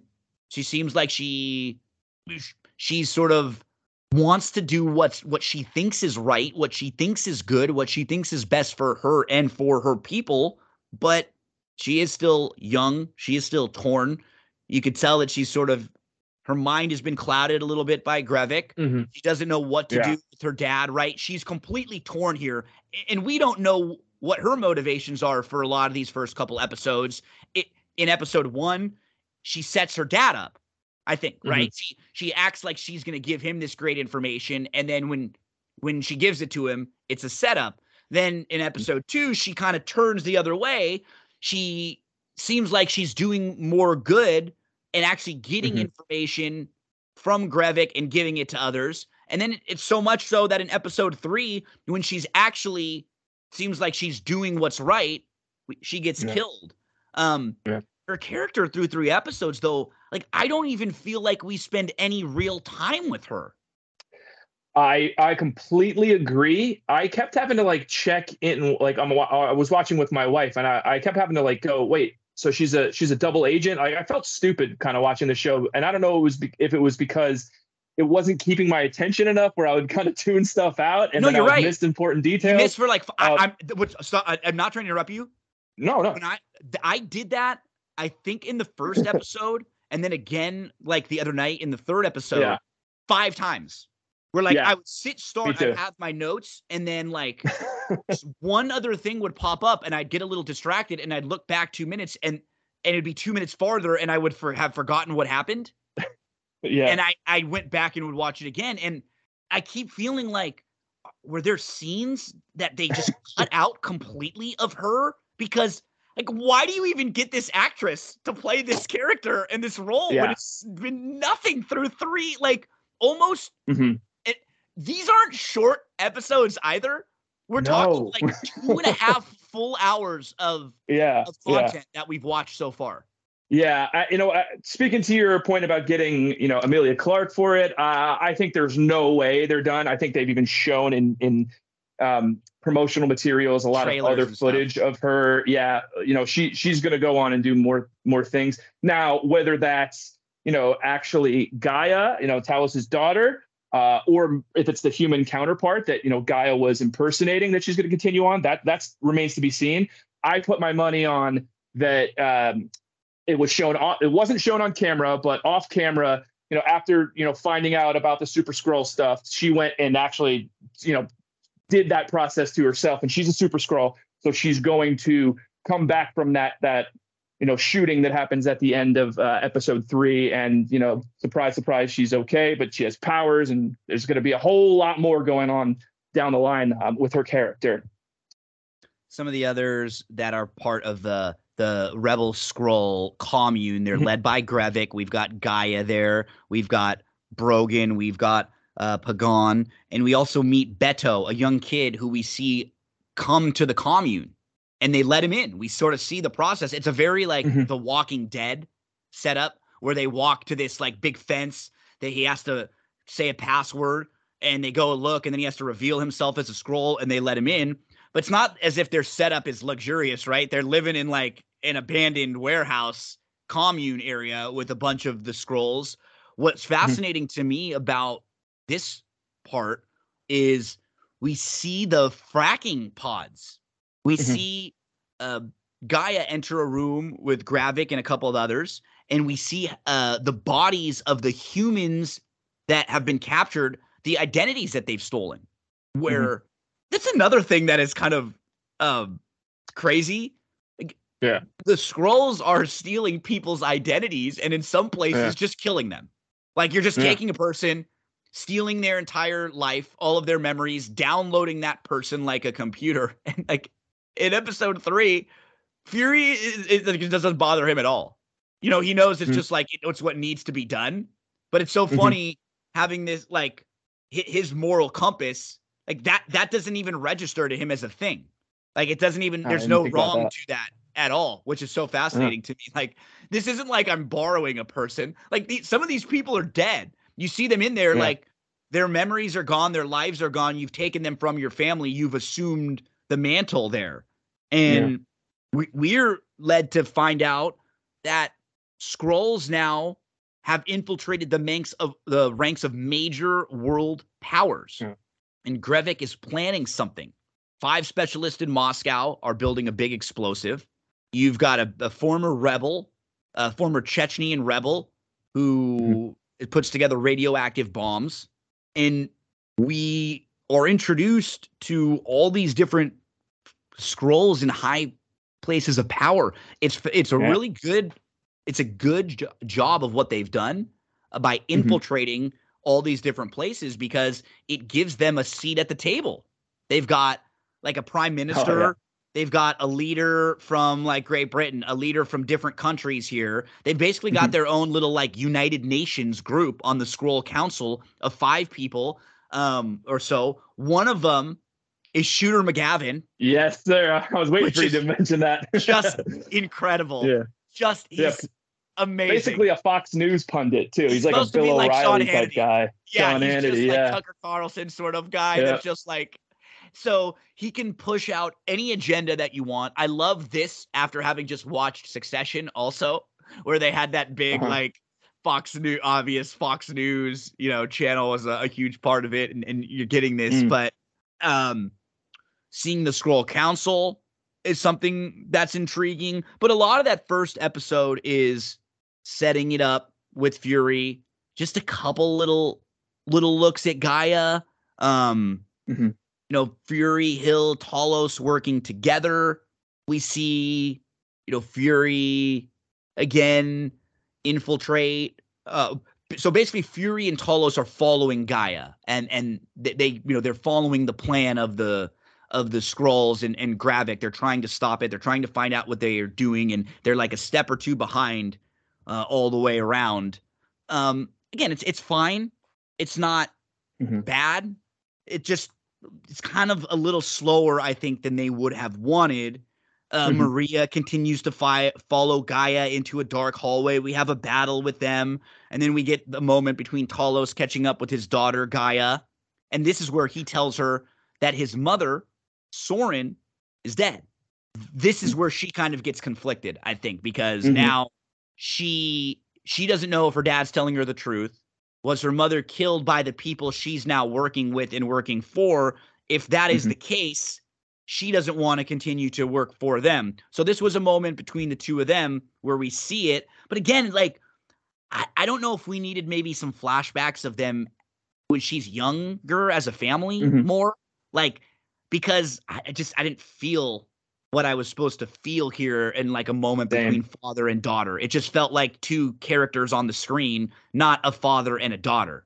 Yeah, and it feels like we're just getting to know these characters. I, I realize I think they extend back to Captain Marvel, but uh, I, am just still so unfamiliar even, with that even movie. Maria Hill, um, honestly, even yeah, Maria Hill, yeah. like we like don't they, have we didn't spend mo- enough time with them. Even yeah. Fury, like even Fury, yeah. who's always there he's right. there, but like he's there for quick, like funny lines. He's there to interact with the Avengers. We don't know a whole lot about him, any of the way that he came yeah. to life. This this actually, I think it was the guys on the ringers who, on the ringer who had said this mm-hmm. would have been a show that probably would have been better to be more episodes if you were going to mm-hmm. dive more into some of this backstory and give yeah. us more of like Fury coming up through the ranks how the Skrulls helped him so we could mm-hmm. see that relationship show us a few times where these guys the Skrulls and Talos really saved fury's butt got him yeah.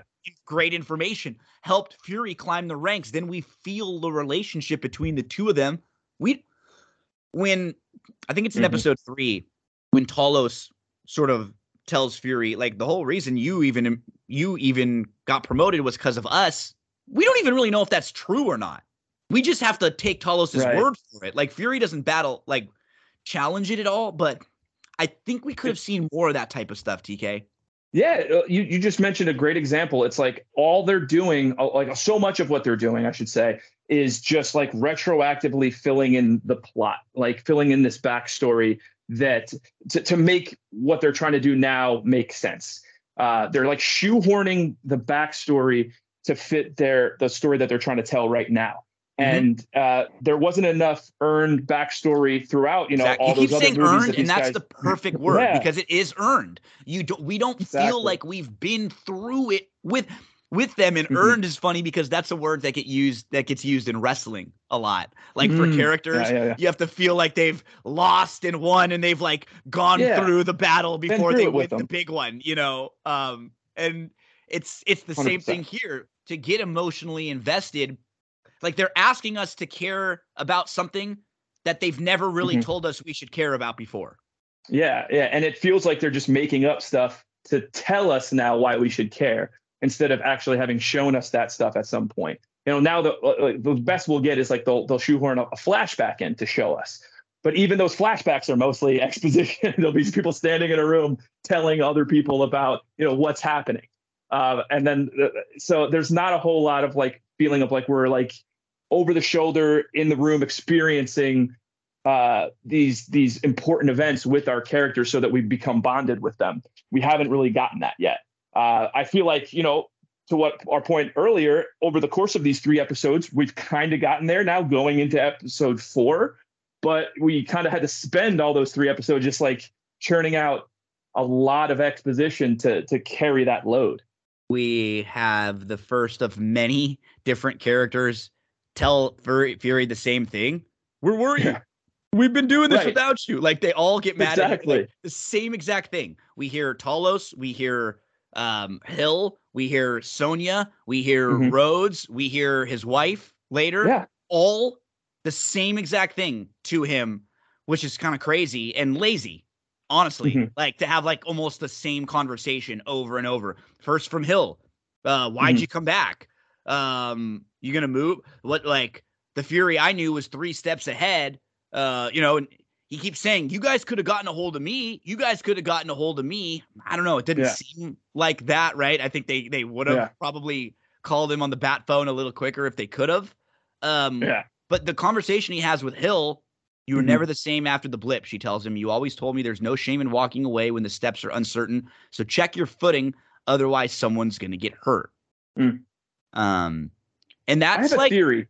I have a theory ahead. about this. I feel like maybe uh, you know, speaking to all the everyone talking about how Fury's been away, how he's lost a step and he's not he's weaker than he used to be. I wonder if he's playing possum and he disappeared to draw people out. And he's mm-hmm. and you know how like if you want to find out information, you don't want to be the person that's like saying too much. You want to let the other person that you're trying mm-hmm. to find out information from talk. So you can kind of like there's almost a technique where you don't say anything and just let them talk. You hold or you'll say one little thing and then one, take two yeah. steps back. A lot, you know what I mean? Yeah.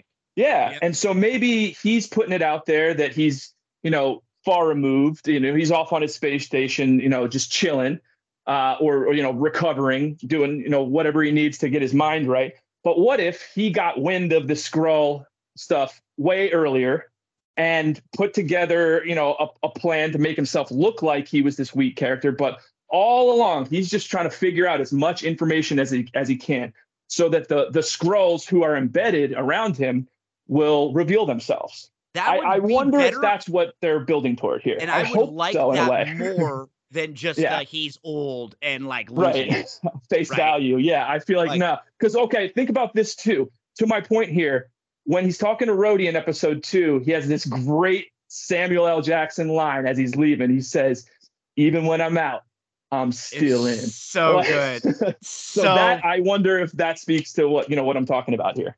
So freaking good.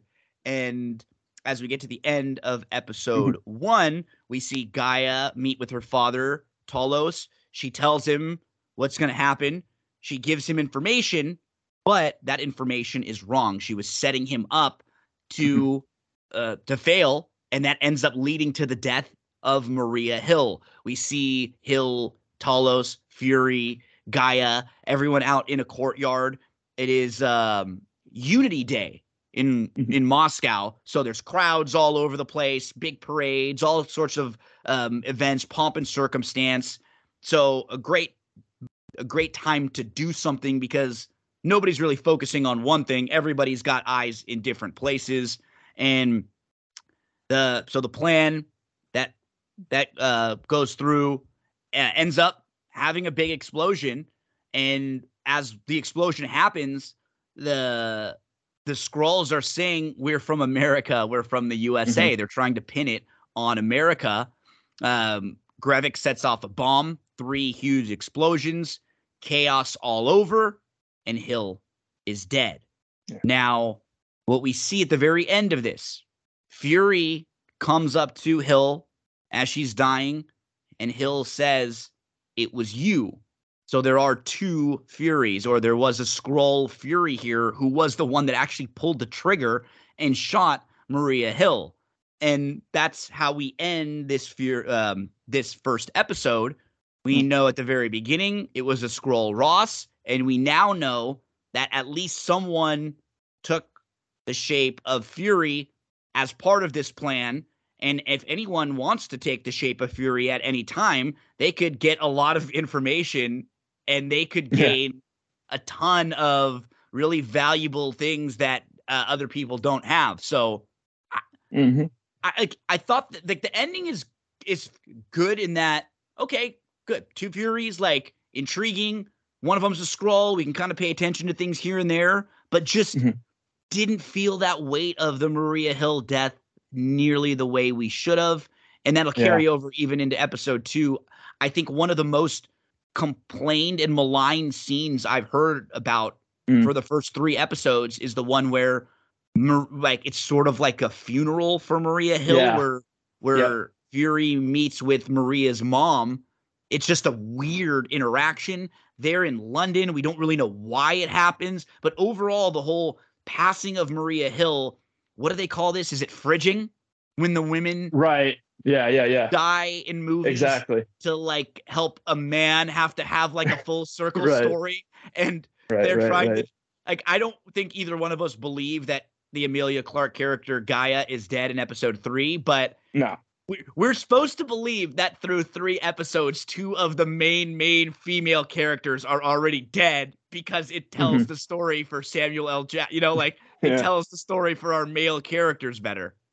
Yeah, uh, and that's one of those things like the Bechdel test, where it's like it's an it's an like a thought experiment, an interesting thing to look at and deconstruct stories. But I don't like to like you know give pass fail grades or anything Now, to to art based on that sort of thing, like the fridging stuff. I feel like sometimes too much weight is given towards those I agree. ideas And then they do That- too much to try to counter it to the other yeah way. yeah You know, yeah, but but that said, um, I do wonder if there there's room to.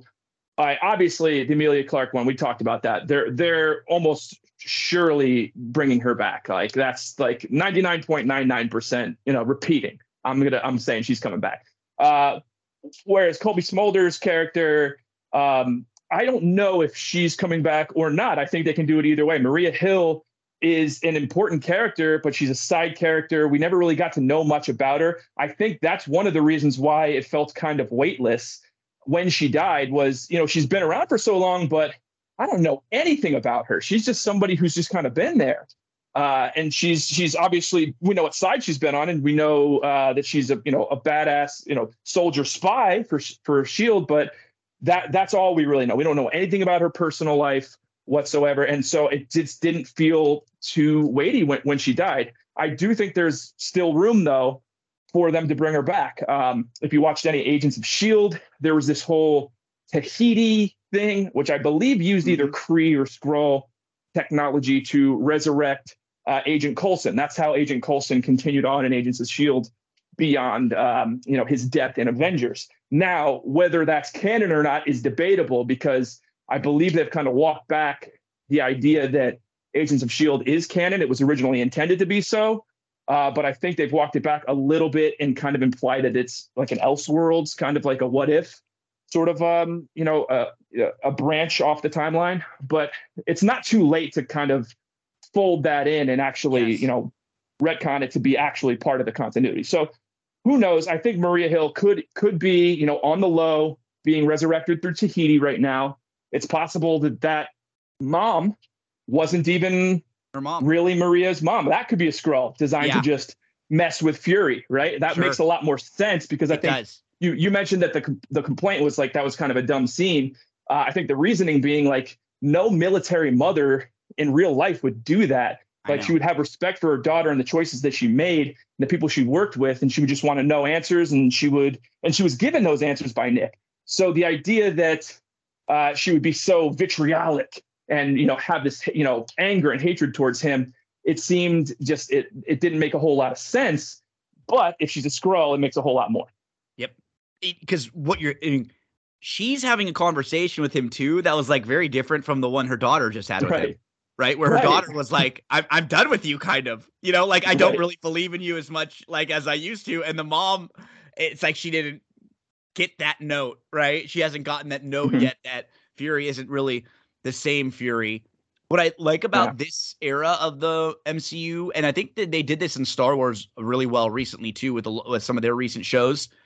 Mm-hmm. They do a great job of this of like portraying the Skrulls. Are they refugees or conquerors? Mm. Right? Are are right. they good or bad? And do they have very good reasons for doing what they're doing? Do you feel bad for them? Can you make them a victim, but also make mm-hmm. them the the villain? And yeah, yeah, I'd like I'd like those shades of gray where mm-hmm. like you hit this a lot when we talk. There mm-hmm. are some people that are like this, but very few people are just innately bad and evil and like right. cartoony evil where right. they're just walking by the street and telling everyone to F off and this and that. Like most people are good, sometimes bad, sometimes and back and forth. You know what I mean? Like mm-hmm. it's just not like uh oh, that's just a bad that's just a rotten egg, you know, like that's Veruca salt or whatever it is. Like they're just not like it isn't yeah. that way. Um so I I like that even a villain has an origin story. Like everyone mm-hmm. who's gotten to a place where they've crossed the line, they usually have good motivation for doing it and good reasons mm-hmm. why, but the road to hell was paved by good intentions is one of my favorite quotes. You know, something that you hear. Like um, a lot mm-hmm. of people think what they're doing is righteous, and then they go too far, and then they cross the line, and that's what we're mm-hmm. seeing here with the Skrulls and that's how we sort of put a bow on episode one as we move mm-hmm. to episode two, and we actually see some things that happened in 1995, which was Captain Marvel and then two years after that, 1997, Brixton, London, where there is a large immigrant black population, which is worth mm-hmm. mentioning, um, especially at the time. And we see Fury talking with a lot of these Skrull refugees. He meets a woman named Vora, who's a Skrull. Seems like she's one of the sort of the the leaders of the group, also kind of below Talos. She's um She's helping get people in and out, and she brings in young Gravik, whose parents were killed in the last stand against the Kree. So she introduces him. He escaped and piloted his own ship, uh, his ship on his own. This is like Anakin Skywalker rocket. Yeah. Right? Both like they do this to get um to get saved or to get out of uh out of peril. And we we see like a group of Skrulls together with Fury plotting out what what will happen. And this is different than the Skrulls we see nowadays in the commune because this is all kind of positive. They want to work together. What are they going to do together? Fury promises them with help that he will then help them. And we see the Skrull gesture of touching heads with one another, sort of like a mm-hmm. hug or an embrace of love um, from the the Skrull beings. We find out a little bit about them. Their lifespan, their maturity is much different than humans. They mm-hmm. live a lot longer, so they age differently. And as we flash to nor- to modern times, you start to feel a little bit at least why the Skrulls are mad at Fury and why Gravik is mad at Fury when we see some of those. I thought more of those moments, not necessarily just flashbacks back and forth, but just more of understanding the relationship that they had would mm-hmm. really help because that was stuff we didn't know really at all. Um, yeah. And um, uh, Fury makes a comment at one point too about Skrulls and uh, knowing some attractive Skrulls, and we actually are introduced to his wife, Varra. Yeah. Varra is the woman who ends up becoming his wife, Priscilla, um, a secret he has to keep for her safety. A lot, not a lot of people even know that Fury is married with a family. Um, what'd you think of the the beginning of episode two, the flashback? We see early um mm-hmm. meetings between Talos, Fury, and the Skrulls as they're they're just trying to survive here, right? As Talos mentioned, they've been hunted all around the world. They have no mm-hmm. home. They need a place to go. He's trying to lead his people, and Talos feels like he's fa- found a man he can trust now in Fury. Yeah, it, I like it enough. Uh, at this point, I'm still kind of on the same page as episode one. Uh, I feel like we're getting a lot of exposition heavy stuff. This flashback, it really, really just exists to give us the backstory. Um, so it's kind of an exposition flashback. Um, it was the one I had in mind when I said earlier that uh, you know even the the flashbacks are just kind of people standing in a room talking and telling about what's what's going on in a way. Uh, there's not a whole lot of like things happening in those. Even though there's introductions and whatnot, but uh, it, that's really all, all it is. They're just, hi, I'm so and so, and this is my backstory, uh, and that that's that, and that's how they met. Um, so, but we get a little bit of the, you know, the justification for for where uh, the Skrulls are at at this point, and and why they're they're you know why they're wanting to do what they're doing and take over the world. Uh, but it, I, I'm not fully sold on on it quite yet. One thing that stood out to me in this scene was the de aging. I thought it was really good, but one thing they can't get over is Sam Jackson moving around like an 80 year old in a, in a, a you know 40 year old's body. It doesn't really work. Um, that's just one thing that I noticed also in Indiana Jones. I just saw that last yeah. weekend. The same yeah. thing. His voice, uh, it, it, looks great. It looks better than it ever has been. It looks but way better movement. than it did in Rogue One. The movement and even the, the sound of the voice, it doesn't it doesn't work. It, it's a little too gravelly. It's a little off, and so it draws attention to itself. And I notice, you know, just the way Sam Jackson's a little bit like hunched over, and the way he holds his body in the flashback scenes looks like an old man. It just uh, it's just what it is, and it's and it's different than what it was even just ten years ago. Seeing or or if you look at um, Nick Fury in the end of Iron Man, he's this really formidable, like you know, strong looking, uh, you know, version of Nick Fury. And then to think that we're we're going back twenty years or whatever before that, and he's looking like I don't know, it's just this uncanny valley of an old guy, young guy thing uh, doesn't quite work. That said, it's technology, it's the limitations. I'm, yeah, I can easily look past that. We see the promise that Nick Fury and Talos make and the Skrulls make. We actually see Soren, who is Talos's wife. We see a young G'iah. And when Nick Fury asks, you know, who will make this promise, Soren is the first one to step up and she puts on her human face. And then the, we see the Skrulls all agree. They step up one by one. They strike their deal with Fury and we flash to to today, just after G'iah and Gravik set off the bombs. Maria is dead, and the Skrulls are trying to make it seem like it was like a U.S. issue, like it was a terrorist attack from the U.S. There's a lot of questions about Soren I have because we don't mm-hmm. really like they just tell us that she's dead. Mm-hmm. We don't really know a lot about it. You almost wonder if she could pop up in some place somewhere um, I know that's what they're they're trying to do with the with the show, but her like her exit is a little weird. It doesn't seem clean to me. Um, in in hearing about it, and maybe I'm I'm thinking too much about that. But getting back to modern day TK, mm-hmm.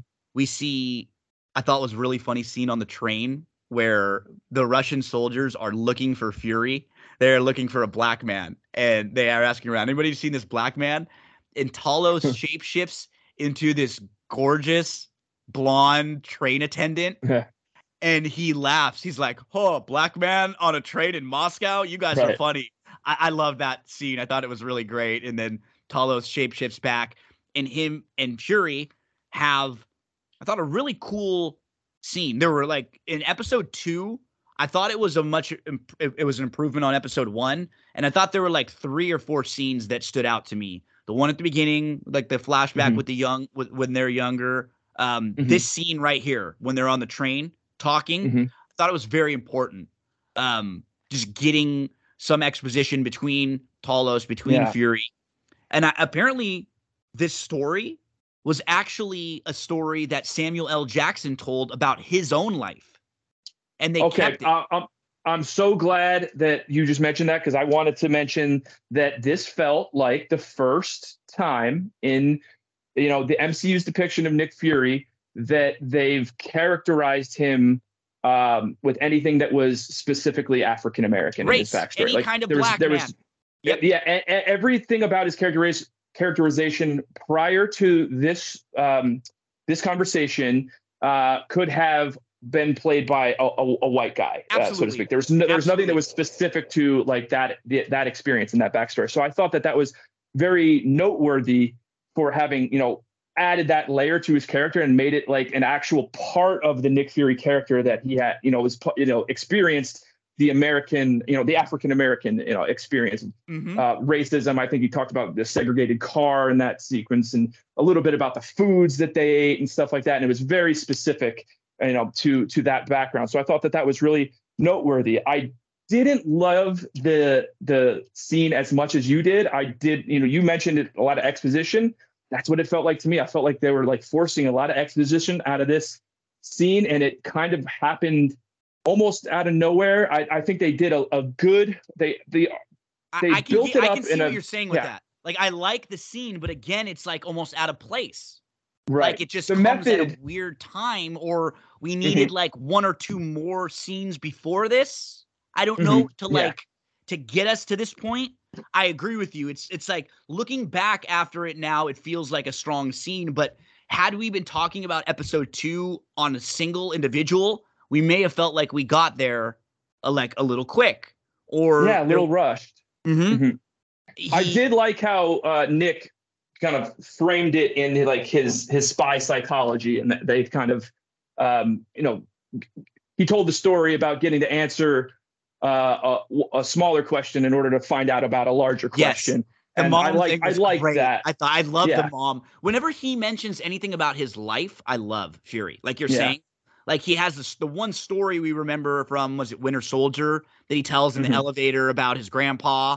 Um, and we, mm. we just don't hear very much about his his history, but he says a, a, game that he used to play with his mom when they were on the train, and it was mm-hmm. called "Tell Me Something I Don't Know," and it was a way that she could she could tell that he was lying about things, which is mm-hmm. just a great like I love this because it's like such a mom thing. Mom, yeah. they don't even need you to to lie. They can tell by your response that you're lying. Right. And right. So, you know, he said his mom asked him about a girl, Susie, and he said, Oh, yeah, I made up something and said me and Susie saw a bullfrog with polka dots, and my mama smiled. Even though I'd lied through my teeth, the mere fact that I did that told her everything she needed to know about me and Susie. um, so then he asks yep. um, Talos, okay, let's go a few rounds. Tell me something I don't know about the destruction of Skrullos. Now, this is I can completely agree with you here because what I what I didn't like about this part of the conversation is like mm-hmm. you're really telling me Fury has no idea there are a million Skrulls here. Or like if there were a million Skrulls here, like how would that work to where nobody knows? We're talking a million, not a, a yeah. thousand or 20,000, like a million Skrulls all over. Fury has no idea. Nobody knows. And tall like and then again, now is Talos a bad guy because he just brought a million Skrulls in? We have all of these people taking the identities of others. I this felt like these two guys would know more than mm-hmm. they did right now.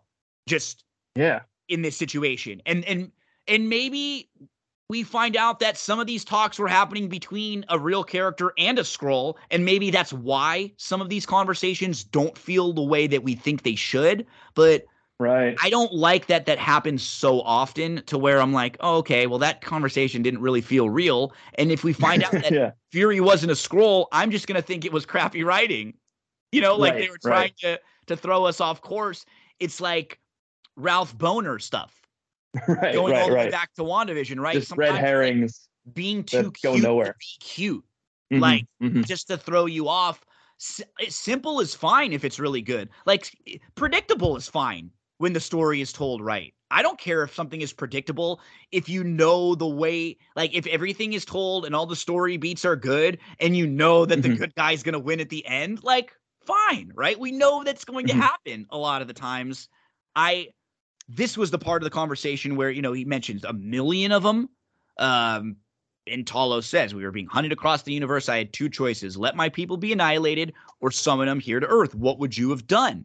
Um, yeah.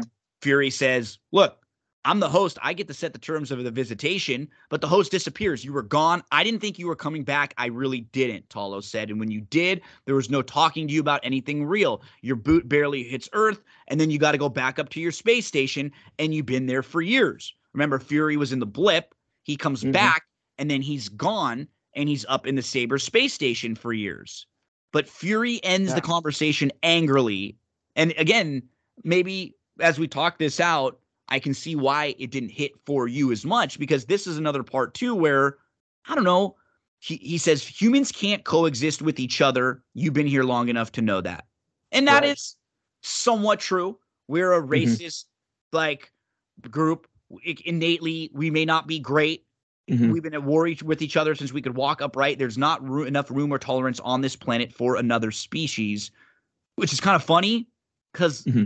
in New Asgard, like, right, right. there like literally is another species of yeah, that's a great that point. they've already let come and live in.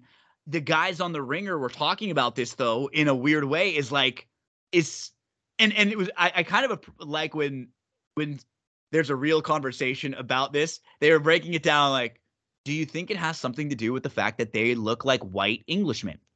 Right, like, right, right, right. The people from New Asgard, like Thor, he just looks like a normal human.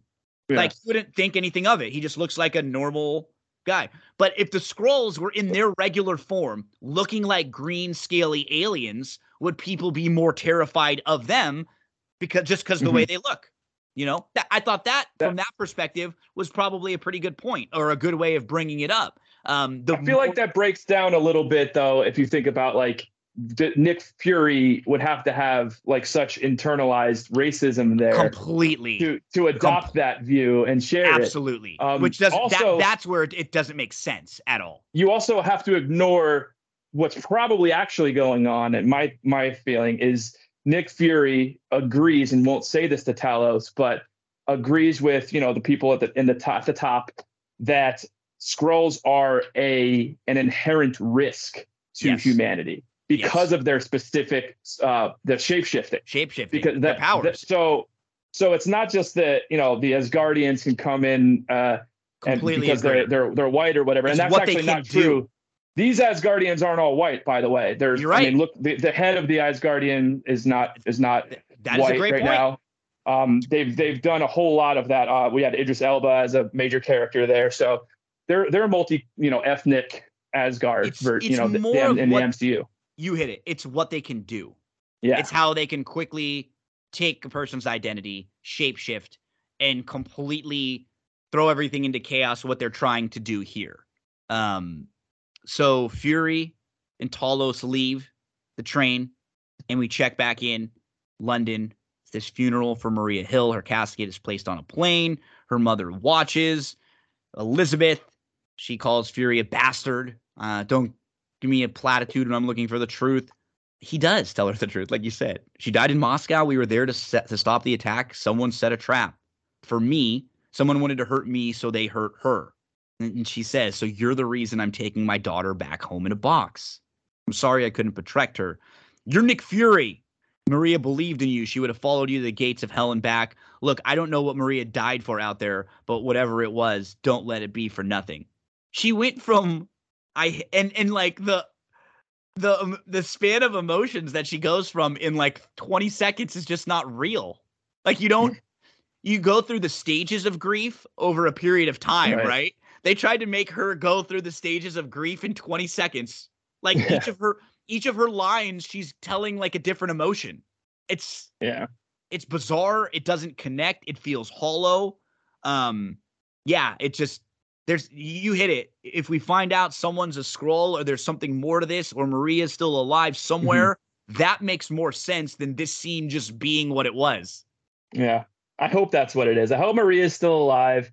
They either faked her her death or they're resurrecting her and and you know faking her death, you know, um, you know to everyone else, uh, and that the mom is a Skrull and and Nick in that scene is just like playing her.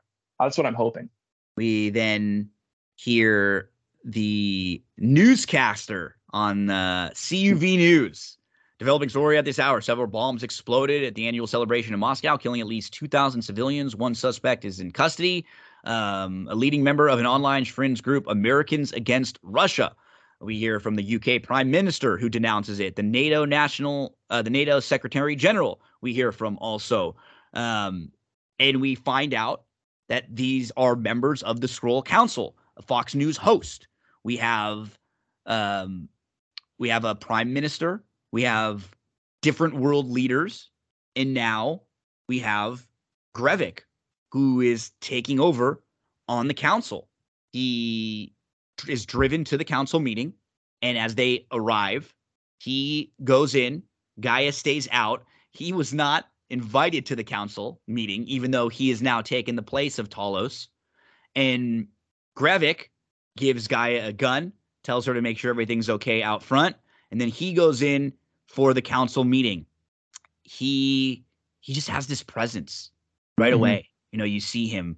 Um, he says, you know, I didn't get the formal invitation. Everybody's dressed up, and he's not.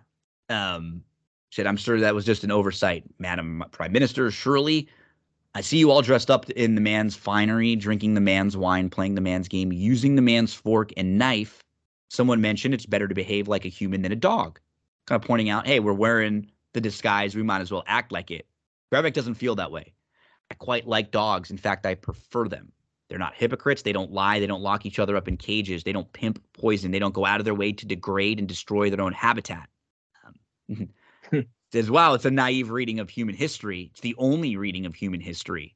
Some of the other members of the council, they fight back. They obviously they want to keep their cover, right? Things are going well for them. They're all in places of power. They don't want to to lose what they have. But Gravik is he's a zealot. He's an anarchist. He's an extremist here.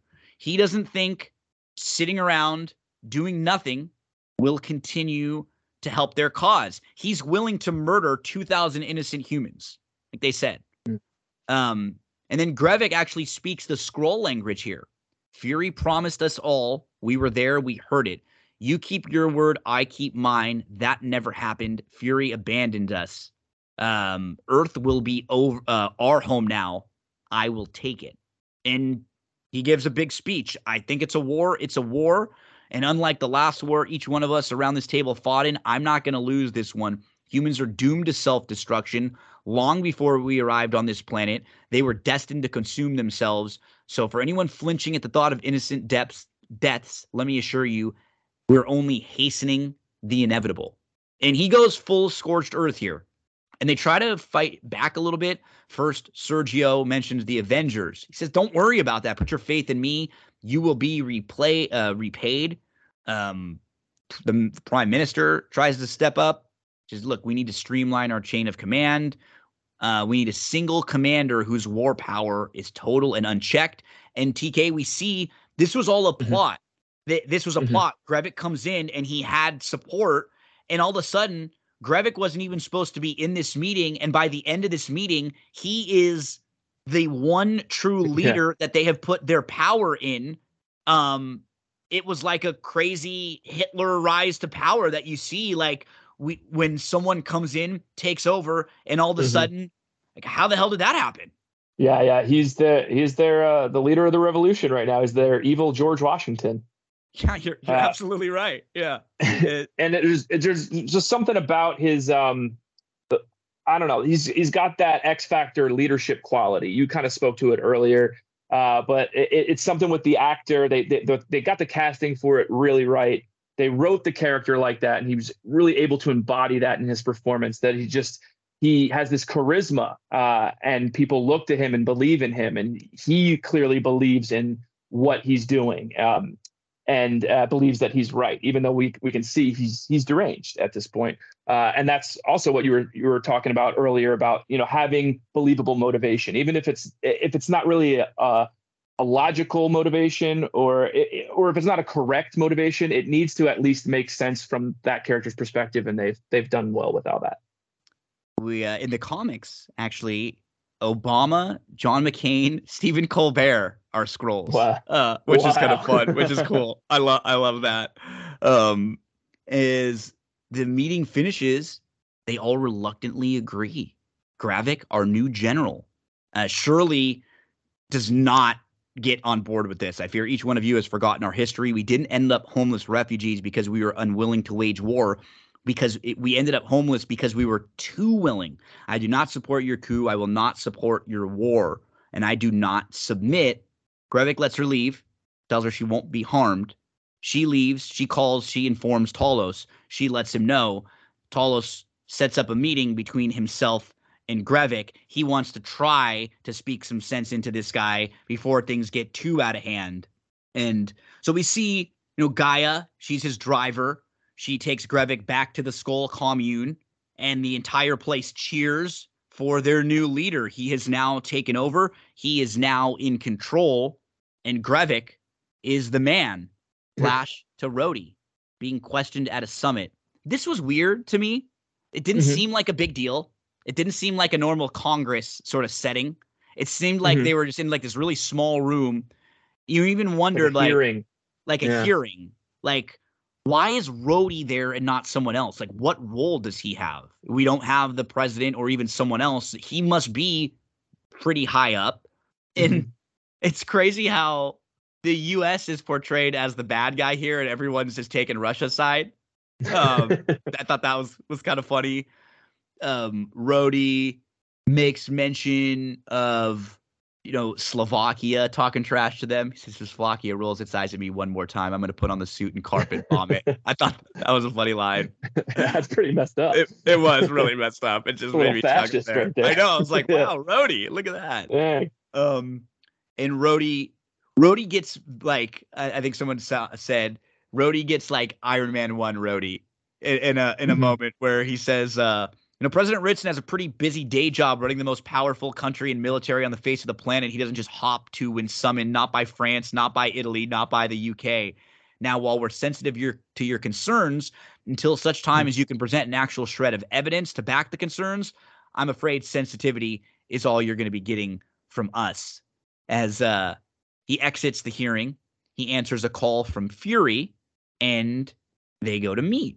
So Fury and Rhodes meet. I love that when uh, when Fury walks up, he mentions Slovakia. He said Slovakia talking, or he said, "What's wrong? Was Croatia talking crap?" And Rhodes says Slovakia, and Fury says, "Well, carpet bomb their ass." yeah, and nice callback. They have this conversation. They're sitting down in a restaurant where no one else is there. It's just the two of them, and they have this this conversation, and it was kind of getting back to what you said. This is two black men in the MCU talking mm-hmm. about the struggles that they've had in the world to get to their positions of power. And it was yeah. like, wow, we don't really we I don't think we've ever seen much like this at all. There's some of the stuff like this in the Falcon and the Winter Soldier. Yeah. We've got with, Ro- with Rhodey. With specifically. Rhodey. But we yeah. but not at all with Fury, as you had mentioned. Like Fury mm. was never that character. We've had that from Sam. We've had that from Rhodey yeah. a little bit, but never from Fury. And this is when Fury was really leaning in. Um, mm-hmm. The reason why they're talking, Rhodes is there to fire Fury because Fury was involved in Russia, in Moscow. That event, that incident, 2,000 people are dead. It's now being blamed on Fury, on Maria Hill. Why were they there? What were they doing? and this is a conversation that led a lot of people to wonder if Rhodes is really a Skrull or if this yeah. is Rhodes or not. He has this conversation. He doesn't seem as empathetic to some of the race things that Fury is mm-hmm. talking mm-hmm. about. About, hey, look, we got to these pos- positions of power and now we have to help each other out or else it's going to be the same thing over and over. Rhodey's kind of mm-hmm. the opposite way. He said, no, we have to do what's right or else we're going to be just as bad as the people who came before us. Um, mm-hmm. It's a it's a powerful conversation. It is between the two of them because there's a lot of like real stuff in it. Um, mm-hmm. Fury mentions the Skrulls, and they're worse than Hydra because they can shapeshift into your daddy. Rhodes mm-hmm. says, I've known about them for 15 years. I was part of an eyes only top secret presentation about shape shifting alien species that had sent a few of its light ships crashing down to Earth. Hmm, okay. Rhodes said, oh, you know, we were being invaded. We didn't even, we couldn't even tell who the invaders were. Moscow was just the beginning, um, is what Fury says. Rhodes suggests calling their friends, the Avengers. And mm-hmm. Fury says, no, we can't do that. We can't put them in a fight with the Skrulls. And then the next thing you know, they're duplicated and they're turning themselves into terrorists. And mm. this line right here, I thought about a lot is why, like you were saying, what makes this so difficult for Fury is what we find out at the end of this episode. He's married to a Skrull. Yeah. This is what puts him in a really difficult position. Is yeah. that get he, in the game? He is involved. He wants to save the Skrulls because he has a wife that's a Skrull. He doesn't want the Skrulls to be ostracized, to be hunted. He does love his friend Talos. It seems like they do really have a relationship there, but this, as you had mentioned, the Skrulls are dangerous, and mm-hmm. he's been put in a, a really difficult position.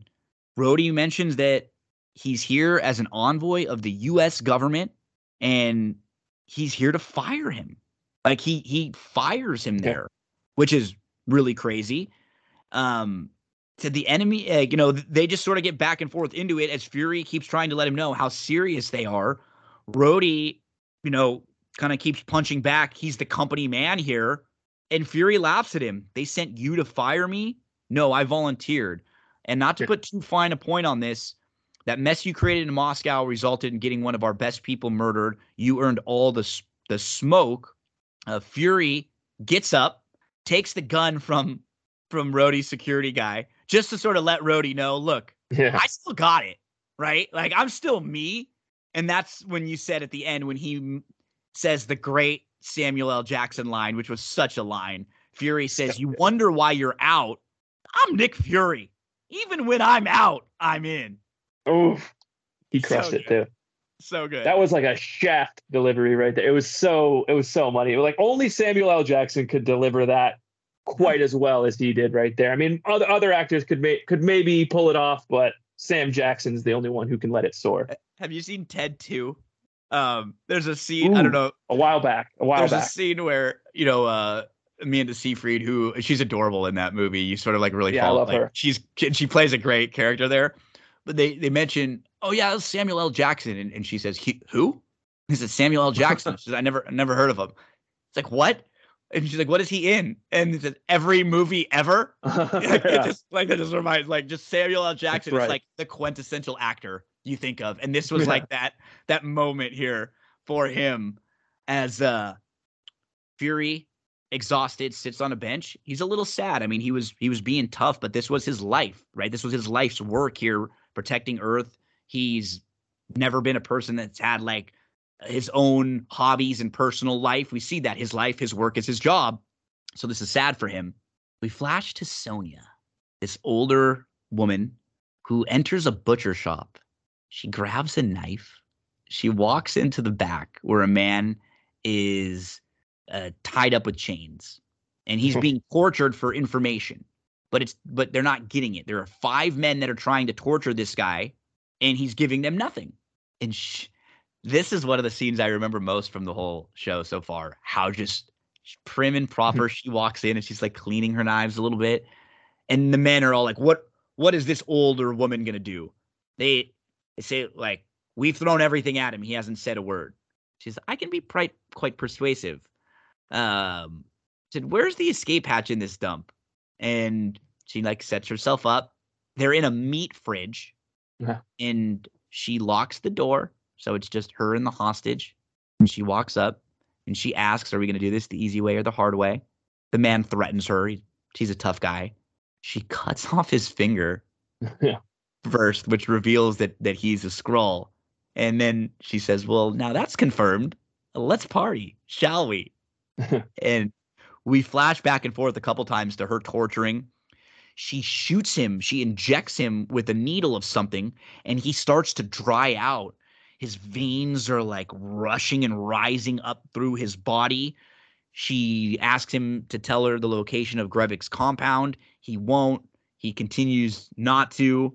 Um, and we continue to see her torturing till finally she gives it away, or he gives it away, um, she said, if I, if I don't get a name, Gravik won't get the chance to kill you. The man admits, Dalton, the name's Dalton. You see, that wasn't so difficult, was it? She smiles. And then the men who were previously um, trying to torture, they actually get attacked by Gravik and the Skrulls. So much that we almost wonder again about this scene. Like, you kind of wonder about her. What is she exactly mm-hmm. doing? This was sort of quaint and convenient that she was able to get out unharmed and exit here. Um, yeah. But a really terrifyingly fun torture scene from from her, who did a great job here. Yeah, and you said it best before that Mary Poppins vibe uh, really set really sells it. Really makes the. It's almost like that scene in um, Reservoir Dogs where what's the actor? I think is Michael Madsen. He's cutting the cop's ear off and he plays Oh, that, yes. that that one song that's stuck in the middle. Yes. it's kind of upbeat and It is. there's that. Yeah, that um, the it's sort a of humor to it. It's like a light. Yeah, yeah, there's a lightness to the darkness that is a perfect contrast because it doesn't work always when you try to do this, right? It can get really Right. weird when you try to do the funny, like, um, Mhm. there was a TV show that I just watched recently. I think that was called like uh, it was about a podcast. It was with Kaley Cuoco. It's on Peacock. Um, It Mhm. sort of does this where it's like a comedy, and then all of a sudden Mhm. there's like brutal murder happening that you just don't see Mm. coming. Um, Mhm. and it's a little uneven at times. Like it's not horrible, but it's just like you don't really know what they're going for uh, a lot of Yeah. the time. Um, this actually felt great. Like it was, it was awesome. It was creepy and it was good. And um, we we see at the end of this episode, Gravik is smart. He can sense that G'iah is now torn. I think he he can feel the people around him. He knows when they're all in. He knows when they're not all in. And G'iah's been getting information now about her mom. Her mom's dead. Did Gravik kill her mom? Did Gravik and some of the people that she's living with kill her mom? If so, is she on the right side? She's completely torn, and you can feel that. That you can Yeah. feel it. They do such a great job with Gravik giving like little side eye, little looks. Just the mm-hmm. tension between the two of them when they're in the cars or in the rooms, and there's these quiet shifts. And I, I thought it was it was really really good. Um, the end of the episode, Gravik comes in and saves the man who's being tortured. Mhm. But as they get back home to their safe house, the cops have all been there. So the cops have all arrived, and there's this final scene where you see Gre- final scene between the the rebel Skrulls where you see Gravik. It's like a it's like old Yeller. They just Mhm. save Yeah. this this man. They just save this man who's part of their team. He's part of their crew, but the man is wounded and he's going to slow them down. So they take him out to the woods and shoot him. Yeah.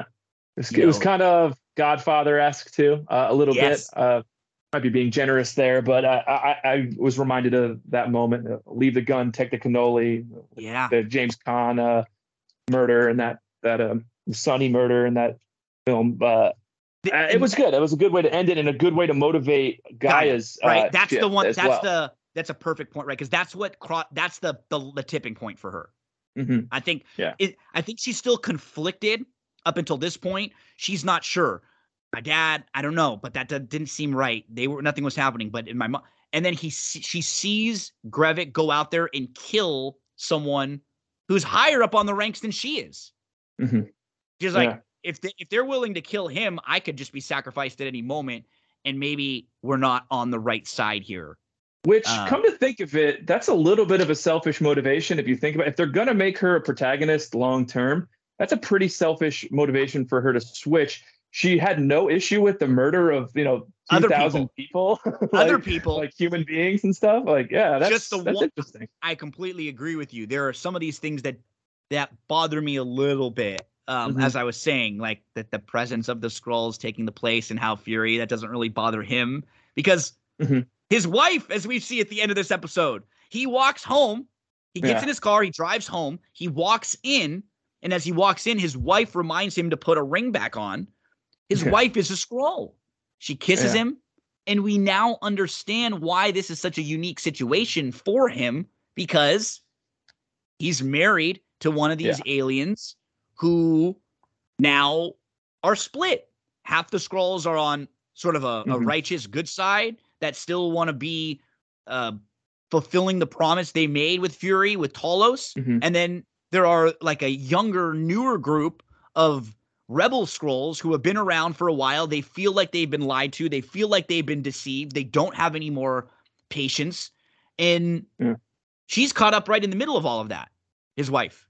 Yeah, So as we transition from episode two to episode three, which is called Betrayed, we now get a little bit more of a sense for for Fury's at home life. Episode 3 Mhm. opens up with the previously on, and then we see three Skrulls preparing for a big moment. It looks like they're going to have another attack.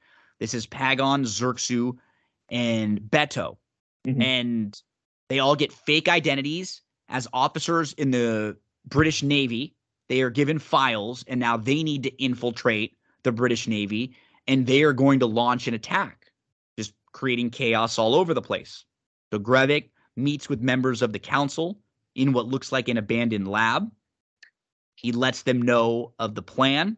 They have men uh, executing the plan while Gravik is talking over. We get cuts back and forth to see the whole thing set up.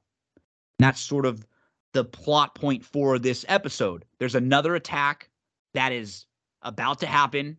Can the good guys basically stop this attack from happening? That's what we're going to be dealing with through the bulk of Yeah. episode three here. Yeah, yeah, and it's just continuing. They set the stakes, you know, with what happened in Russia, and now they got this this submarine uh, attack and the, you know a missile that's going to be fired.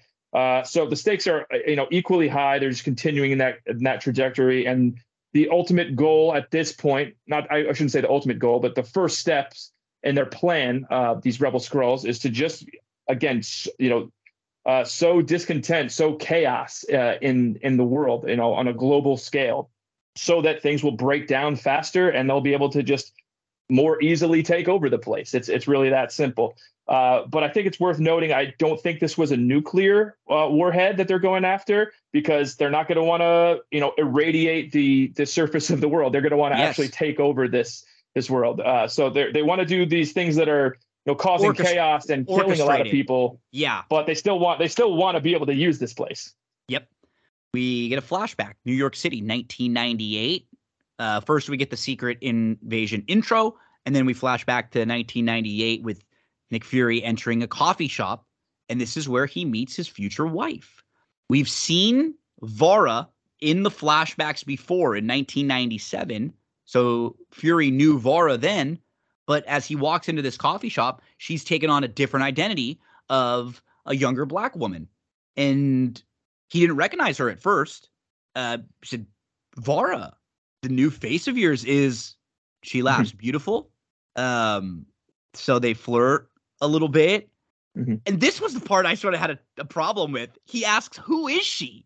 Mhm. And and Varra flirts back, Well, that depends on where this goes.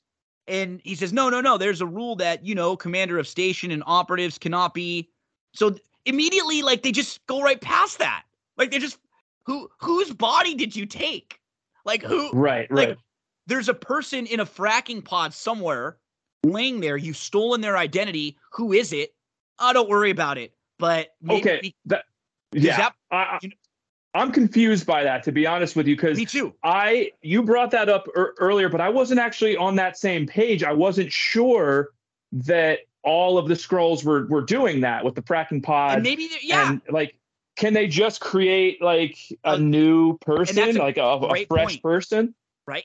Can is that because that's a whole different story, right? Can Mm-hmm. they just mimic them without downloading all of their memories and without taking that Yeah. person away from their life? Then we're talking two different things because then this conversation here, it's fine to be flirty and and because what Yeah. they're really getting at is, I don't work for you anymore, right? That's basically. Yeah. what she's saying. Like, so we can date you know, I'm not under you anymore. Because Fury tries to explain there's a rule commander and operatives cannot be.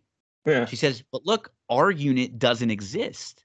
That means I don't work for you because it's not on the books. Nobody knows about the Skrulls. It's a secret thing. So if it's a secret thing, he can't get in trouble for dating Right. someone, right? So it's it's great. Like if you have a secret job, you can't be in, you know, I, Yeah. I love like I love that. And so he says, "Oh, okay, that's an intriguing possibility." Um, so we we see the start of their relationship, Mhm. and then we quickly I'm- f- go ahead. I just, I'm glad you mentioned it like that. The start of their relationship, though, they seemed to mention that there was more relationship be, beyond that. Like, so what was the real start of their relationship? When, what was that first like Mhm. flirty glance? That's what I want to know. Was Yes. she in her her Skrull form at Well, the yes, time? yes, she was That- the That's one what I'm confused who about. brought Gravik to Right, right. Fury. And so when he when she brought him there, she was in her Skrull form. But you're right, that wasn't the first time, right? They knew each other already at that point. Like, mm-hmm. what are the first flirty interaction? Like, you're yeah. Is he attracted it, to the Skrull right away? That's what I want to know. Woman, and then right? Yes, you're right.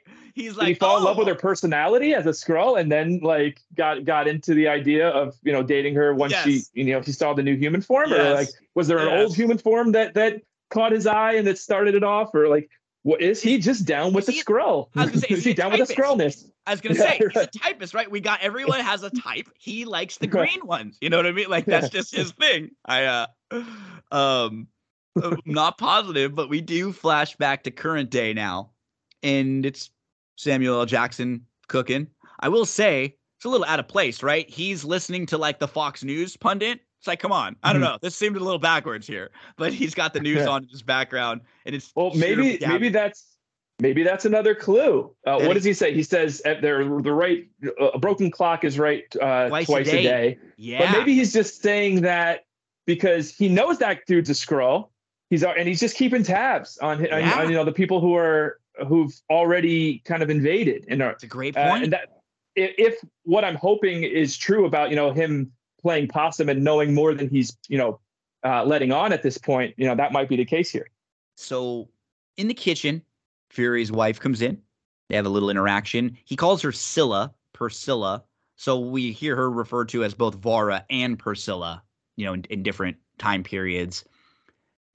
And they have a little ice breaking where they joke a bit. Oh, I forgot things cook differently up in space and blah, blah, blah. But then she gets into it. What calamity must have transpired to bring you home to me? It's been years. He says, Look, if you want me to apologize for being gone, just say so. I like how specific she was about this. Darling, you're Nick Fury. I never harbored any illusions about the necessity of you going away, but staying away, that leaves a mark. Mm-hmm. You, you marry a baseball player, you know he's going to be on the road all year, right? Yeah. If that's you got into it, you know he's going to be traveling half the time. It's the other time when you're supposed to be back home and you're still gone. That's yeah. when you feel like, okay, there's something maybe wrong, or maybe that love's still not there, or the connection's still not there. He said, uh, mm-hmm. I retired. And uh, he mentions, I never cared much for golf. I'm thinking I may take up revenge. He asks her about Gravik, and she gets pissed off right away. Why are you asking me that? Because I need to be sure, Fury says. I need to be sure about who you've become when who while I was gone. And she fights fights back. I became a widow. I wept on your pillow every night. I grieved for you. And then just when I thought I got past the heartbreak, you came back in the blip.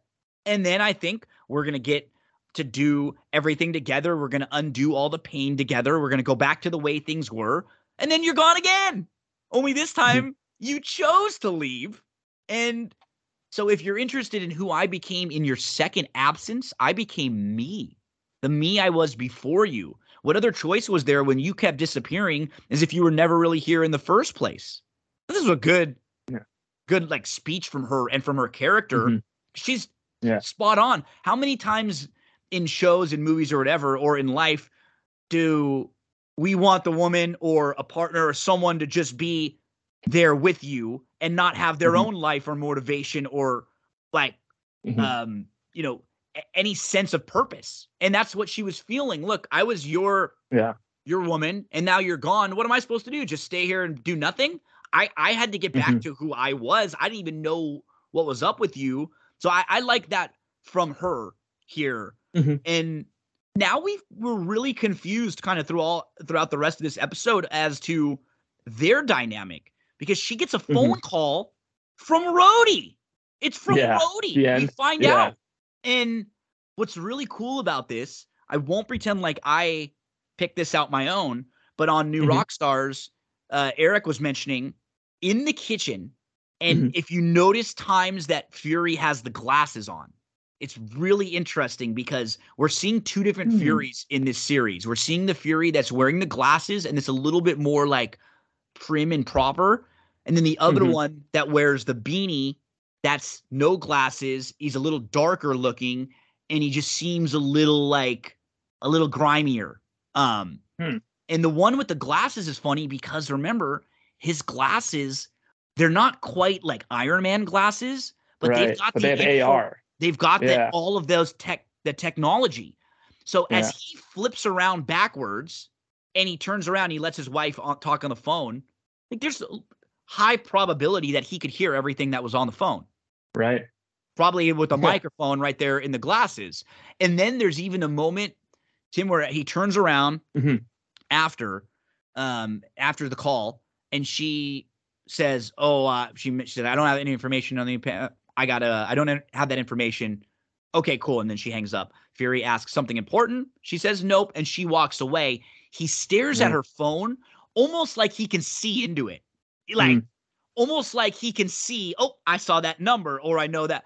I I get the Right. sense that he knows she was talking to Rhodes right then, and then that's why Mhm. we see like the the next time we see him, he's gone and he's going to meet with Talos talking about information that he has. Um, right now, Yeah. I mean, at the end of the episode, we we get another little scene from his wife talking to Rhodes. But like as of right now, if you were to have to predict, do you think this is she is playing Fury? Do you think she's Ooh. on Fury's side and there's like a double agent thing to this to where she's just doing something to save him? If you had to guess just good or bad, kind of right now where we are, do you think she's a good or bad motivated character?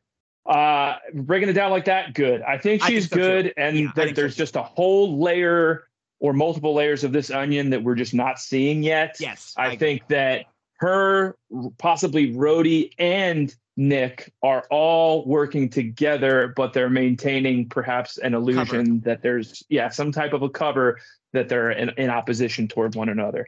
Um, I would- so I would make that I don't know how that. Yeah, I don't know how it fits together, but yeah.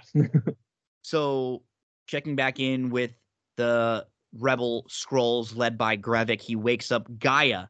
And he uh, Mhm. he lets her know someone told the cops where we were headed, and only we knew that. It was me, you, Pagon, Beto in the car. It's hard for Brogan to confess something he didn't know. She tries to tell him, look, he did confess.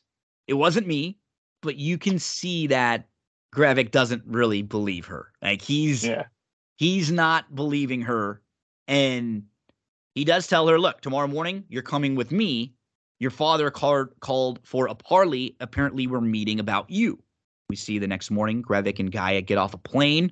They get into a car and Gravik speaking to someone on the phone talking about the un plane at neptune's coordinates 2200 hours he then enters a building it's a museum this is his meeting with talos G'iah we're still not exactly sure her motivations, what side she's on, but what she's Mhm. doing is she's just taking notes. Like she's being a really Yeah. good um, observer of everything that's going on, literally like jotting things down on her phone, important information.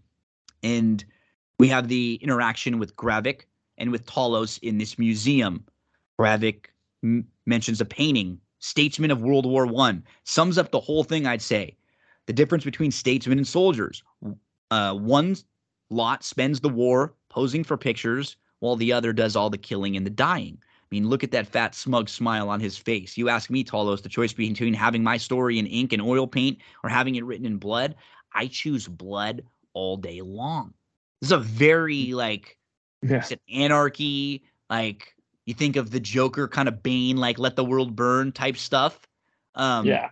but Talos is a lot more logical here.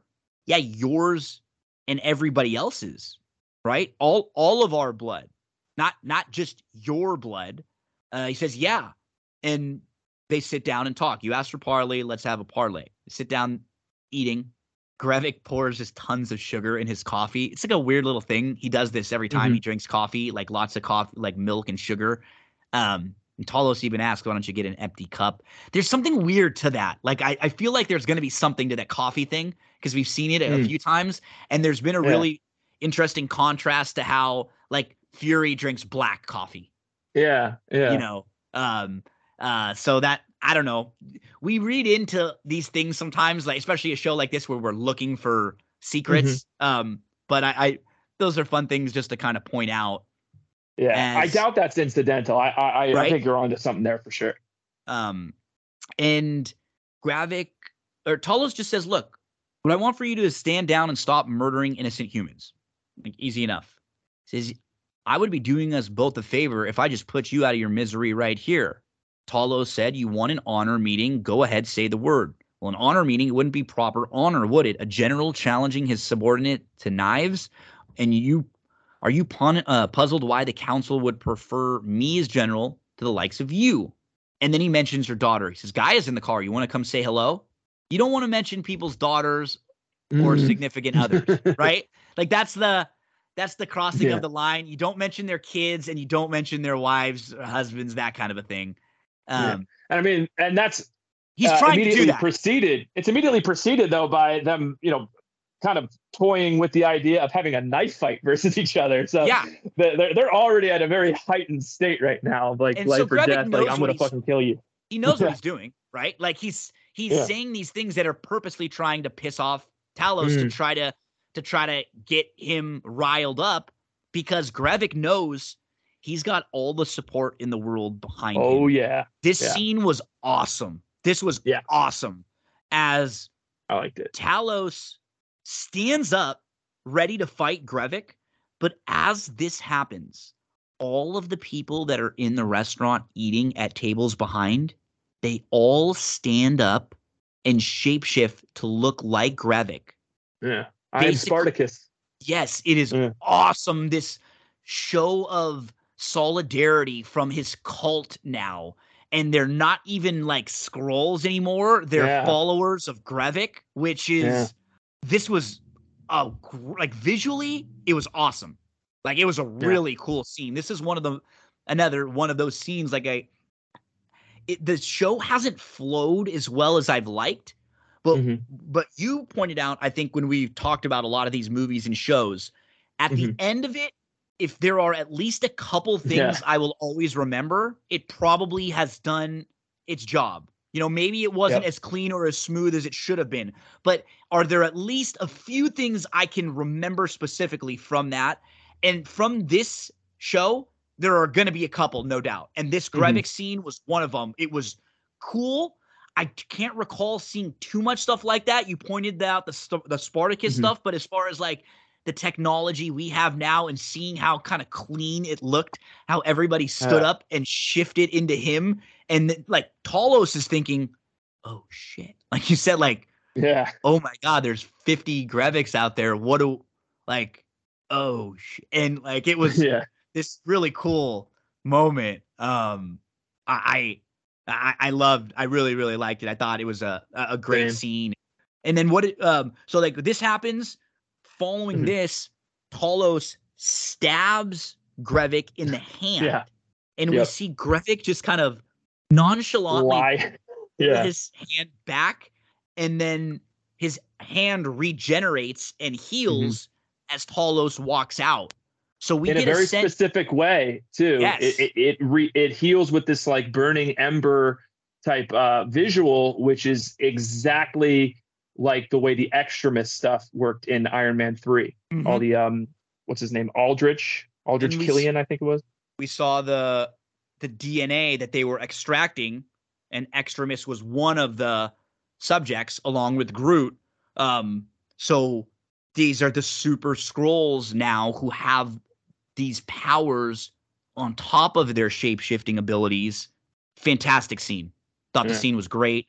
Um, just one of the most memorable scenes so far uh, in this series as Gravik gets back in the car with G'iah. And then we get the weird Talos Fury scene. This is the one mm-hmm. where Fury goes to meet with Talos. Remember, just like a day or two ago, they had the big blow up on the train. Yeah. Yeah. And now they're talking. And when Fury enters, it's almost like that never happened. Like it. And maybe and maybe That's he didn't because it didn't. Yeah. Right. Yeah. Maybe he is maybe. The, the Skrull. This is the Fury that doesn't have glasses on. Right. He's the different looking one than the guy who was just standing in his kitchen not long ago. Also, like we don't know timing of things. I'm thinking to mm-hmm. myself, shit, he got here pretty quick. Right? right. Like yeah. wherever he was, now he's here over uh, you know, different part of the world. Uh just shows up in London randomly. Um makes a he makes a comment about English breakfast which mm-hmm. seemed like something he was cooking. Like he was cooking something right. similar to that, and now he's yeah. ripping on their food. There were just some inconsistencies, yeah. Of this of like their conversation, like um, you know, even Talo says, You're shameless, aren't you? You said what you said to me yesterday, and you have the balls to come in here and ask me for help. And Fury yeah. said, I didn't ask you for help. Um, he makes he said, Talo says, Yeah, okay, yeah, you just came here to have breakfast and ask how I'm doing, right? Um, Fury says, No, I got a lead on a rebel Skrull that's high up in the US government and he's in London.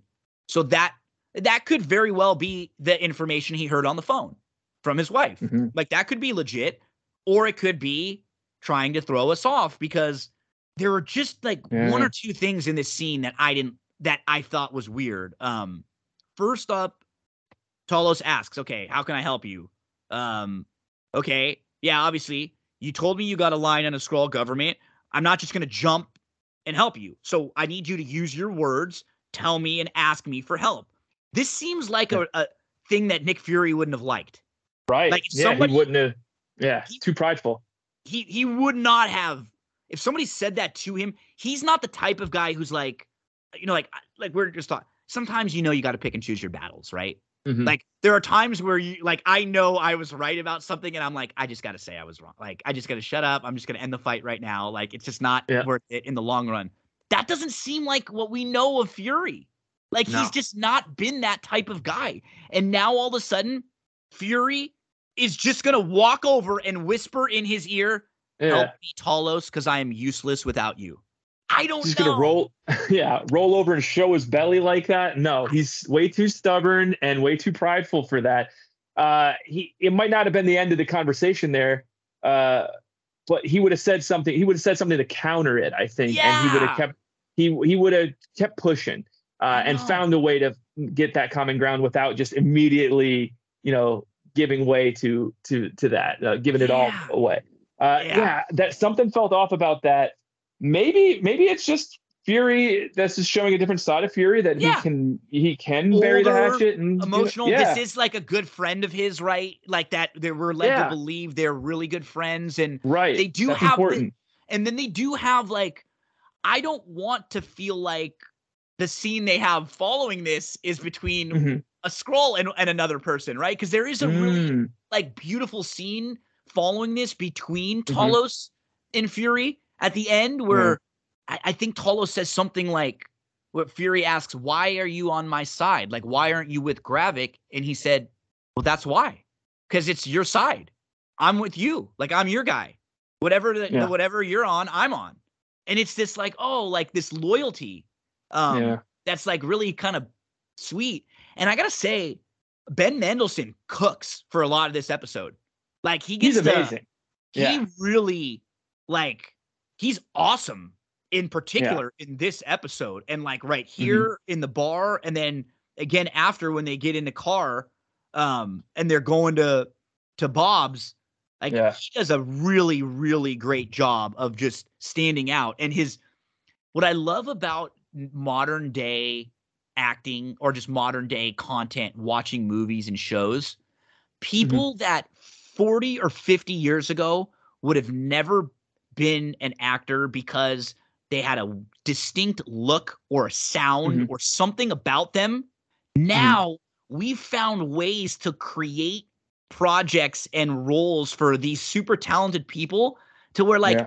guy like him like the first time you hear his voice it's a little off and then it becomes like soothing and like endearing yeah yeah and like i want him to like read me my shopping list you know what I mean? Yeah. Like just yeah. it's and a guy like this, you feel like may not have had a place a while back. I do mm-hmm. like that in nowadays, like and I'm not acting like Hollywood's perfect or anything. There's a lot of stuff that still comes out that we like roll our eyes at, but just in yeah. the general sense of like who can get roles, and you really do feel mm-hmm. like a lot of times talented people are given more opportunities than they would have been before mm-hmm. based on like shallow stuff, like the look or the sound or whatever. This guy is just freaking awesome, man. Like he really is. Yeah. Yeah, he gets to be a leading man here when he's got that those character actor chops and yes. uh, and a sort of an aesthetic and general vibe that maybe isn't so much the traditional leading man. It's generally more um, you know, assigned towards like uh, you know character roles. Uh, exactly. But in this case, it's like the best of both worlds. And every once in a while, there's roles and actors that are like that, and it, it's a it's a beautiful combination. And yeah, I I, I know the name, uh, and uh, I've been vaguely aware of him, but uh, this is the first time I've ever really like uh, you know kind of got gotten to know this actor, really been invested in him at all, and he's really shown just amazing prowess here. I I, I want to look into his um the, his filmography best, and see what else he's done. The best thing he's ever done, um, mm-hmm. a show that I really really liked was on Netflix. It was called. Let me look it up. Um, it's very very good. He, um, it's uh, it's like a family. It's kind of like hmm. Succession, mm. but it's like um like a really rich, well-off family that lives in like the the like like yeah. North Carolina, like on the shores. I think it's called. I've got to find it. It's also with Kyle Chandler in it, the the father from um the Friday Night Lights. It is oh, really uh, Linda Cardellini in, in that also too. Uh, Linda Cardellini. It, it, takes place too. in Florida. Is yes. the one in Florida? Yes. Oh like yeah, that was one of the first like Netflix the, shows. Um, let me. I let heard me that was great. Yeah, I didn't know he was in very that. good. It's like three seasons, and the the third season is like a little a little off, but Bloodline. Bloodline. Bloodline. Yep. yeah. It. Bloodline. It's good. It's very good. And How about he's that? like he's excellent in it. It's like well that cast of Bloodline are all people that yeah. we that like we've talked like we love Linda Cardellini. She's great. She's one of the main in there, and uh, it's Kyle Chandler and it's him. It's very good. That's one to, worth watching yeah. on on Netflix if you want to get a little more sense of him. But just stand he's in out Rogue stuff. One. Yeah, and I, he's I, the, I didn't realize like he's the Rogue bad like the main like one of the main bad guys. Just right. really really good actor. As the last part of this episode now, we have Fury and Talos trying to get information about the attack. They're getting information from G'iah. She actually gives the information to Talos. Fury calls Sonya to try to get some information from her. And keep in mind, he's got her bugged. So he's able to get some of the information that he needs when he hears Sonya talking about it. They find out Portsmouth Naval Command H uh, Naval Command headquarters is there, and mm-hmm. um, so they're getting the information that they need. So we see Talos and Fury go to try to stop this attack from happening. Talos makes a comment about dogs and humans.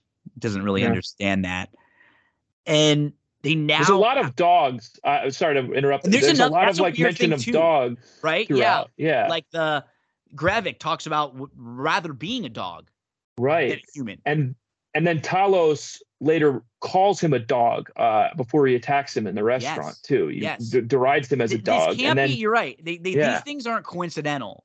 That they pick that animal, right? They didn't say like a beast. That they Yeah. just said dog three times instead of wild animal or any Mhm. other reference that they could have made, and it leads into a tangent where Fury says, "Yeah, because that's what I've been doing all along, cleaning up your shit." And this is where Talos just says, "No, no, no. Wait, I came here in 1995. You were a nobody in the in the offices of Shield. Said Yeah. you started ascending the ranks when me and 19 of my people signed on as your invisible invisible spy network. We fed you more dirt and intel than you could have uncovered on your own in a lifetime. Every time you were promoted inside Shield, we did that. Every terror attack you prevented, we did that. Every enemy you sabotaged, every ally you leveraged with no with dirt no one else in the world had access to. We got that. Says, look, you're smart, you're capable, nobody questions that. Your life got a hell of a lot more charmed once I came into it. And you know what? I don't even get a bloody thank you from you. It was my pleasure, mate. Least you can do is not rewrite history when the guy who helped you write it with you the first time is sitting right next to you.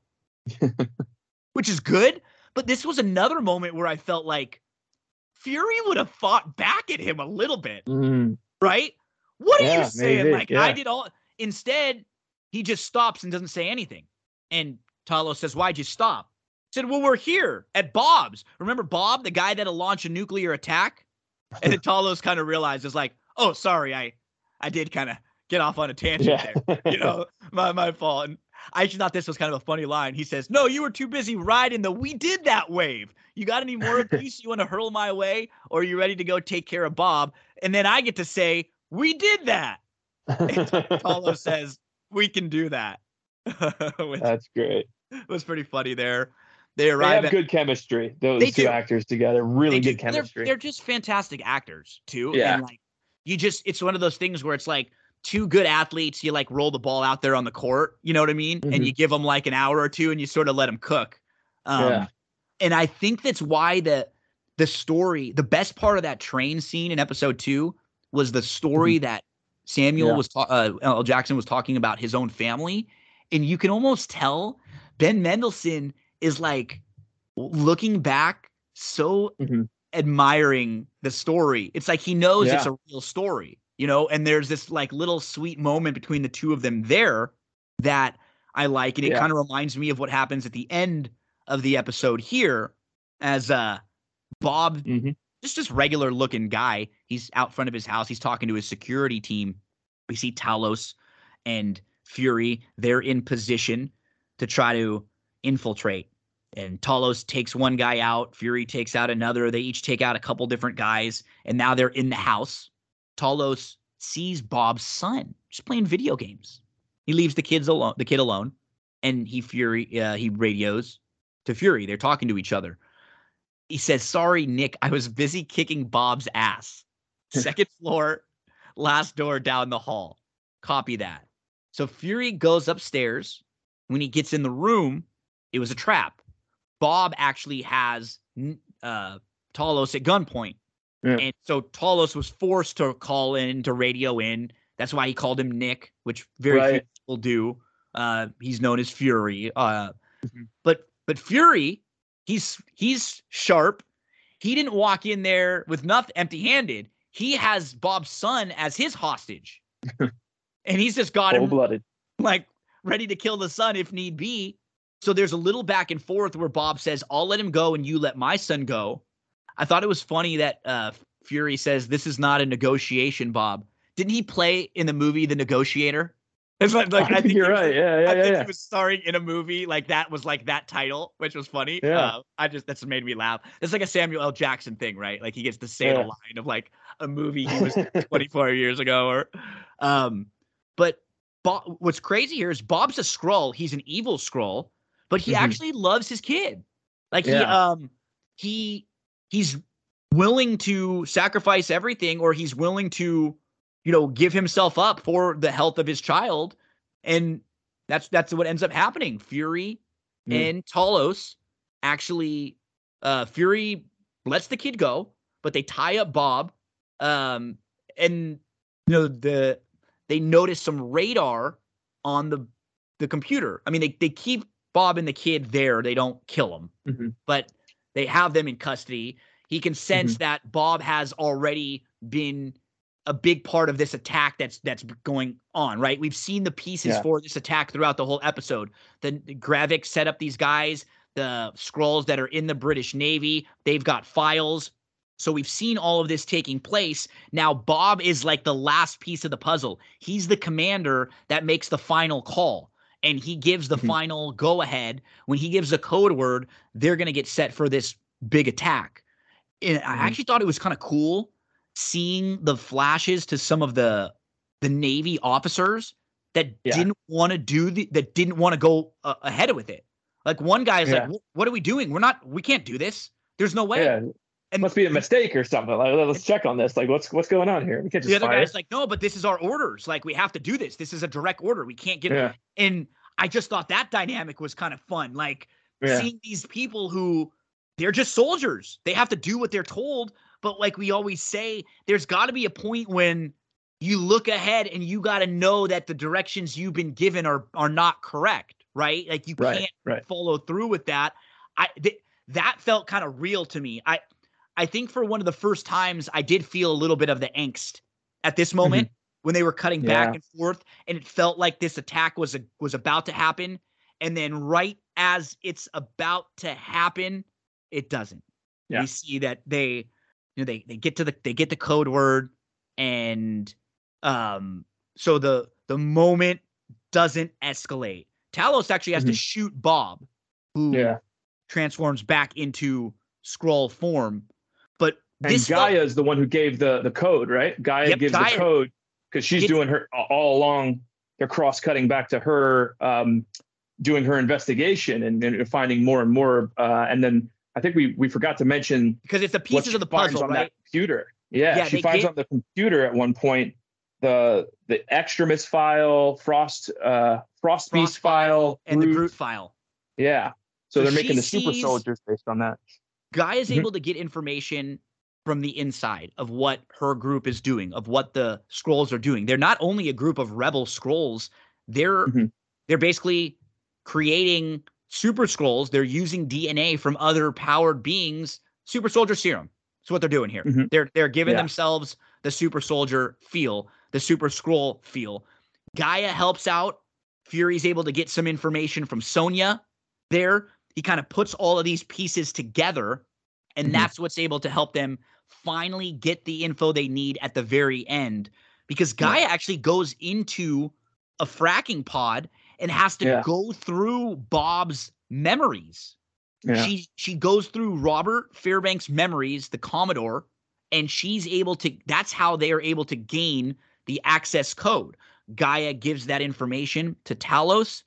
Talos radios the information, and the launch yeah. is stopped right before it goes off. And the code is his son's name too, right? Yes. I think it's Zachary, Zachary or something. So Zachary. I thought that was kind of interesting. So it's like when when that Skrull took you know Bob's uh, memories, I guess that's that it imprinted on him. I guess a love or affinity for the son, and because it, this the son was so important to the like, the real Bob. You know that as embodied by the you know the fact that he like literally made the password his son's name. Uh, that you know that just that carried over. So I, that was an interesting thing. And there wouldn't it wouldn't surprise me to find as we we find more and more out about Skrulls because keep in mind like we don't know a whole lot about them and and mm-hmm. like all these things we're talking about like their aging process killing what happens yeah. when they take the the shape of someone with the clothes or with this are yeah. they naked are they not like all these weird like right. logistical questions that we have to ask but one thing that wouldn't shock me is like if they're wearing a body or a person or this suit that like you know it, it's in that the the longer you wear it, the more mm. you become like that, right? Or like those yeah. memories or that person, it that imprints. identity is like yeah. on you. And maybe that even leads to like who Gravik is more of an angrier person, right? Maybe it's part of like right. these, these characteristics of the people that they inherited. Um, that could be um I think sort really of interesting. An, an, interesting thought on that. Yeah. I, I I like the ending of this between Talos and Fury mm-hmm. as Fury looks over to Talos and says, Why didn't you take the deal? Gravik, it's got to be hard for you to be fighting with him when deep down in your belo- in your bones you believe in what he's doing. And Talos says, 30 years, man, shit, you still don't know me better than that? Hmm. Fury says, Make me understand. He said, One line. I'm not with Gravik because I'm with you. And shout out to Loyalty. the guys on on the ringer, he said, uh, I think it was Joe one of the guys on there. They said, if this was a rom com, that would have been the line, you know. And then like oh, yeah. that that happens, and then in the background it's like, let my love open the door, let my love open the door. You know, like the the Gin Blossom song starts to play, and like Matthew. McConaughey is like running through this like the airport. Like it's like that's the yeah. moment. It's like I'm not with him because I'm with you. You know, it was yeah I uh I, I liked it. It was it was corny, but I I felt it. I thought it was good. And mm-hmm. um we sort of get an understanding now about how close these two guys are. It just took us three episodes yeah. to get there. Right. And and that's yeah, that's kind of the problem. But G'iah, mm-hmm. she's on a bike. Yeah. She leaves. Remember, she just was the one who gave away the information to Talos and as she's about to escape, a big light flashes and it was Gravik. He was waiting for her. He knew what was going to happen. And we find out this whole thing really was just a setup. This was kind of a way for them to weed out who was the mole and who was the rat. And they were able to find out that yeah. G'iah was the rat. She was the mole. This is a uh, um a double triple cross type turn thing we see in the the spy movies um quite a bit. And he just shoots her and kills her. Like it, it happens so quickly here. Yeah. she says don't turn around. I want you to look look at me while you do this. And he just looks right at her and just shoots her kills her. Yeah. You're just like no way right? That's the kind of like my feeling here with this. Yeah yeah. Um so you wonder like was this a Skrull? we don't see her body yeah. die. She's got to have some sort of way of coming back to life. Um, mm-hmm. I so I like you said, I don't think anyone's just like Emilia Clarke's not going to be back in another episode or like another part of this yeah. series, right? There's just no way that's happening. Yeah, I mean, I'd wager money right now, uh, to to be honest, that that she is a super Skrull right now. They they planted yes. all the seeds for it. She found you know all the information about how they were doing it uh, it makes sense that that's where they're going to She did it to herself, and, um, and they may not even know, right? Like she went and did exactly. it. I could have seen her doing this as she was going through exactly. the computers in the fracking pods, finding this out. Gravik doesn't know, and mm-hmm. I, so he I, thinks she's dead, but she'll yep. be back. She'll she'll be healed just the way the Extremis uh, healed Gravik's hand, and then she'll have the same powers that he has. Uh, there's there is uh, some speculation that this might be a setup for the MCU's version of a character named Abigail Brand, who um, goes on to become the director of Sword in the comics. Uh, it's a character that is, I believe, like part alien, part human. Uh, and there's there's speculation, like I said, that you know this Emilia Clarke character is the MCU's version of that. So I, I think that that's a very strong possibility. If it's if not that specific character, they're going to do something for her where she's going to be a soup, and this is just setting her up for uh, inclusion in you know larger projects down the line. Last scene of episode three, Nate Fury's wife or Nick Fury's wife Priscilla gets a call, and she leaves she goes to a train station, and then we see her go to what looks like a bank, pulling out like a safety deposit box. She opens it up, and in an envelope, it's a gun. And as she stares at the gun, she gets a phone call, and on the phone, it is Rhodey. He mm-hmm. says. St. James Church, one hour. She says, I, I need to speak to Gravik. Says, Yeah, well, you're talking to me. Hinting, watching this, you get the sense that she's supposed to be going to kill somebody right next. You wonder who, and this is where you ask a lot of questions. Her, Rhodey, is Rhodey a Skrull? Two Nick Furies, is Fury a Skrull? Talos. So you're asking a lot of questions. I'm while the show hasn't been perfect, mm-hmm. while we have had plenty of gripes, I do feel the best and most intrigued right now than I have yeah. in any of the last few weeks. And I think you mentioned that a little bit earlier. Yeah. I am interested in where we're going now more than I have been. It just it didn't get there, I think, as smoothly yeah. or as nicely as they would have wanted. We keep pointing out B minus C plus. We're living in that range when yeah. I think they felt like in their hearts, people might think this is like awesome or an A, or maybe they felt yeah. like the reaction to it was going to be a little bit better than it than it is. Yeah, they were certainly shooting for it. I, I, I could tell that, but I don't know if it's just the the overall weight of the MCU and and you know wielding all those various um, strengths and weaknesses going into this project. If that's just holding it back a little bit, and that's just an insurmountable um, you know barrier at this point, because frankly, a lot you know a lot of these projects that have come out in Phase Four and Five have been underwhelming. It's kind of reset my expectations of the MCU when we started this journey together, we were very high on it, very like, wow, they're going to be doing all these episodes, all these different, uh, like one after another, like movies, TV shows. And then when they started to miss and they missed again and they didn't quite hit the levels of w- what we were experiencing before, I think that it just changes you as, as a audience member and as a viewer, as a fan, where you're you're not expecting the same uh, each each time up at bat and you're getting a little bit less excited for things and then the overall just uh the level of it it's just not it's not peaking like it was before during the the height of the uh, infinity saga i mean those were exciting films a lot of them had a very epic scope and feel to them Whereas uh-huh. now, even the epic movies, they're not really hitting on those levels. But I think they're course correcting. They're slowing things down. We're starting to, you know, it's a giant ship. So when they course correct, it's we're gonna it's gonna take a while for us to feel that that shift. So I think we're in the process of it shifting, and this this show is about that. So I think these episodes have been, you know, laying some groundwork to explain some plot holes for these characters and build towards something that's going to be exciting moving forward. I think we just had to kind of, you know, sludge it, through this. It uh, feels this like the show is starting, right? Like yeah, this feels like now. starting now. Yeah, you're right. Like exactly, I, kind of both getting to it, but like it did just feel like a lot of build up to get to the point where we're like, oh, okay, these characters have a good backstory and they're closer than we thought, and yeah. they know each other, and like, oh, this. So I'm. It was like they were clearing away debris these these yes, last three episodes, point, and now right? and now we're really building the new the new house.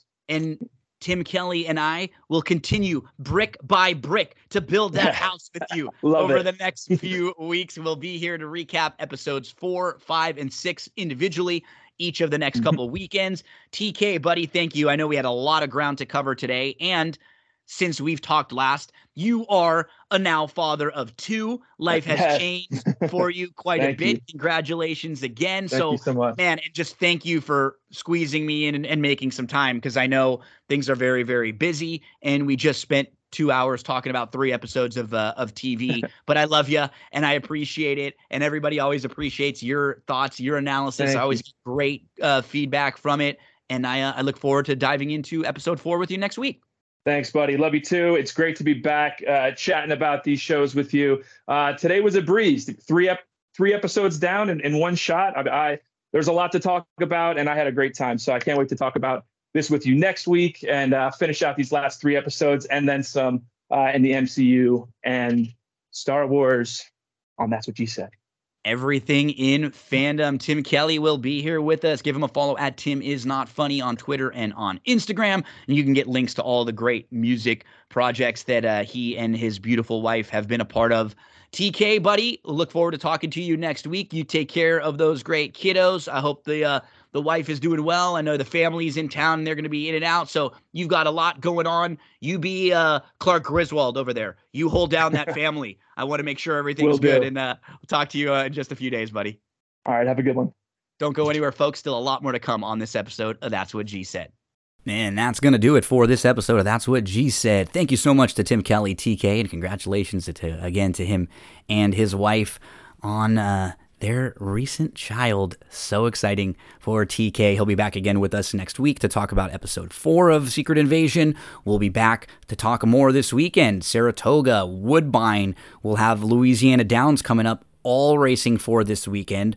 Chad Cooper this week in wrestling. We'll talk about everything happening in um, WWE, AEW, NXT. We're going to preview the AFC North this week with Eric. And then next week, Del Mar will start. Woo!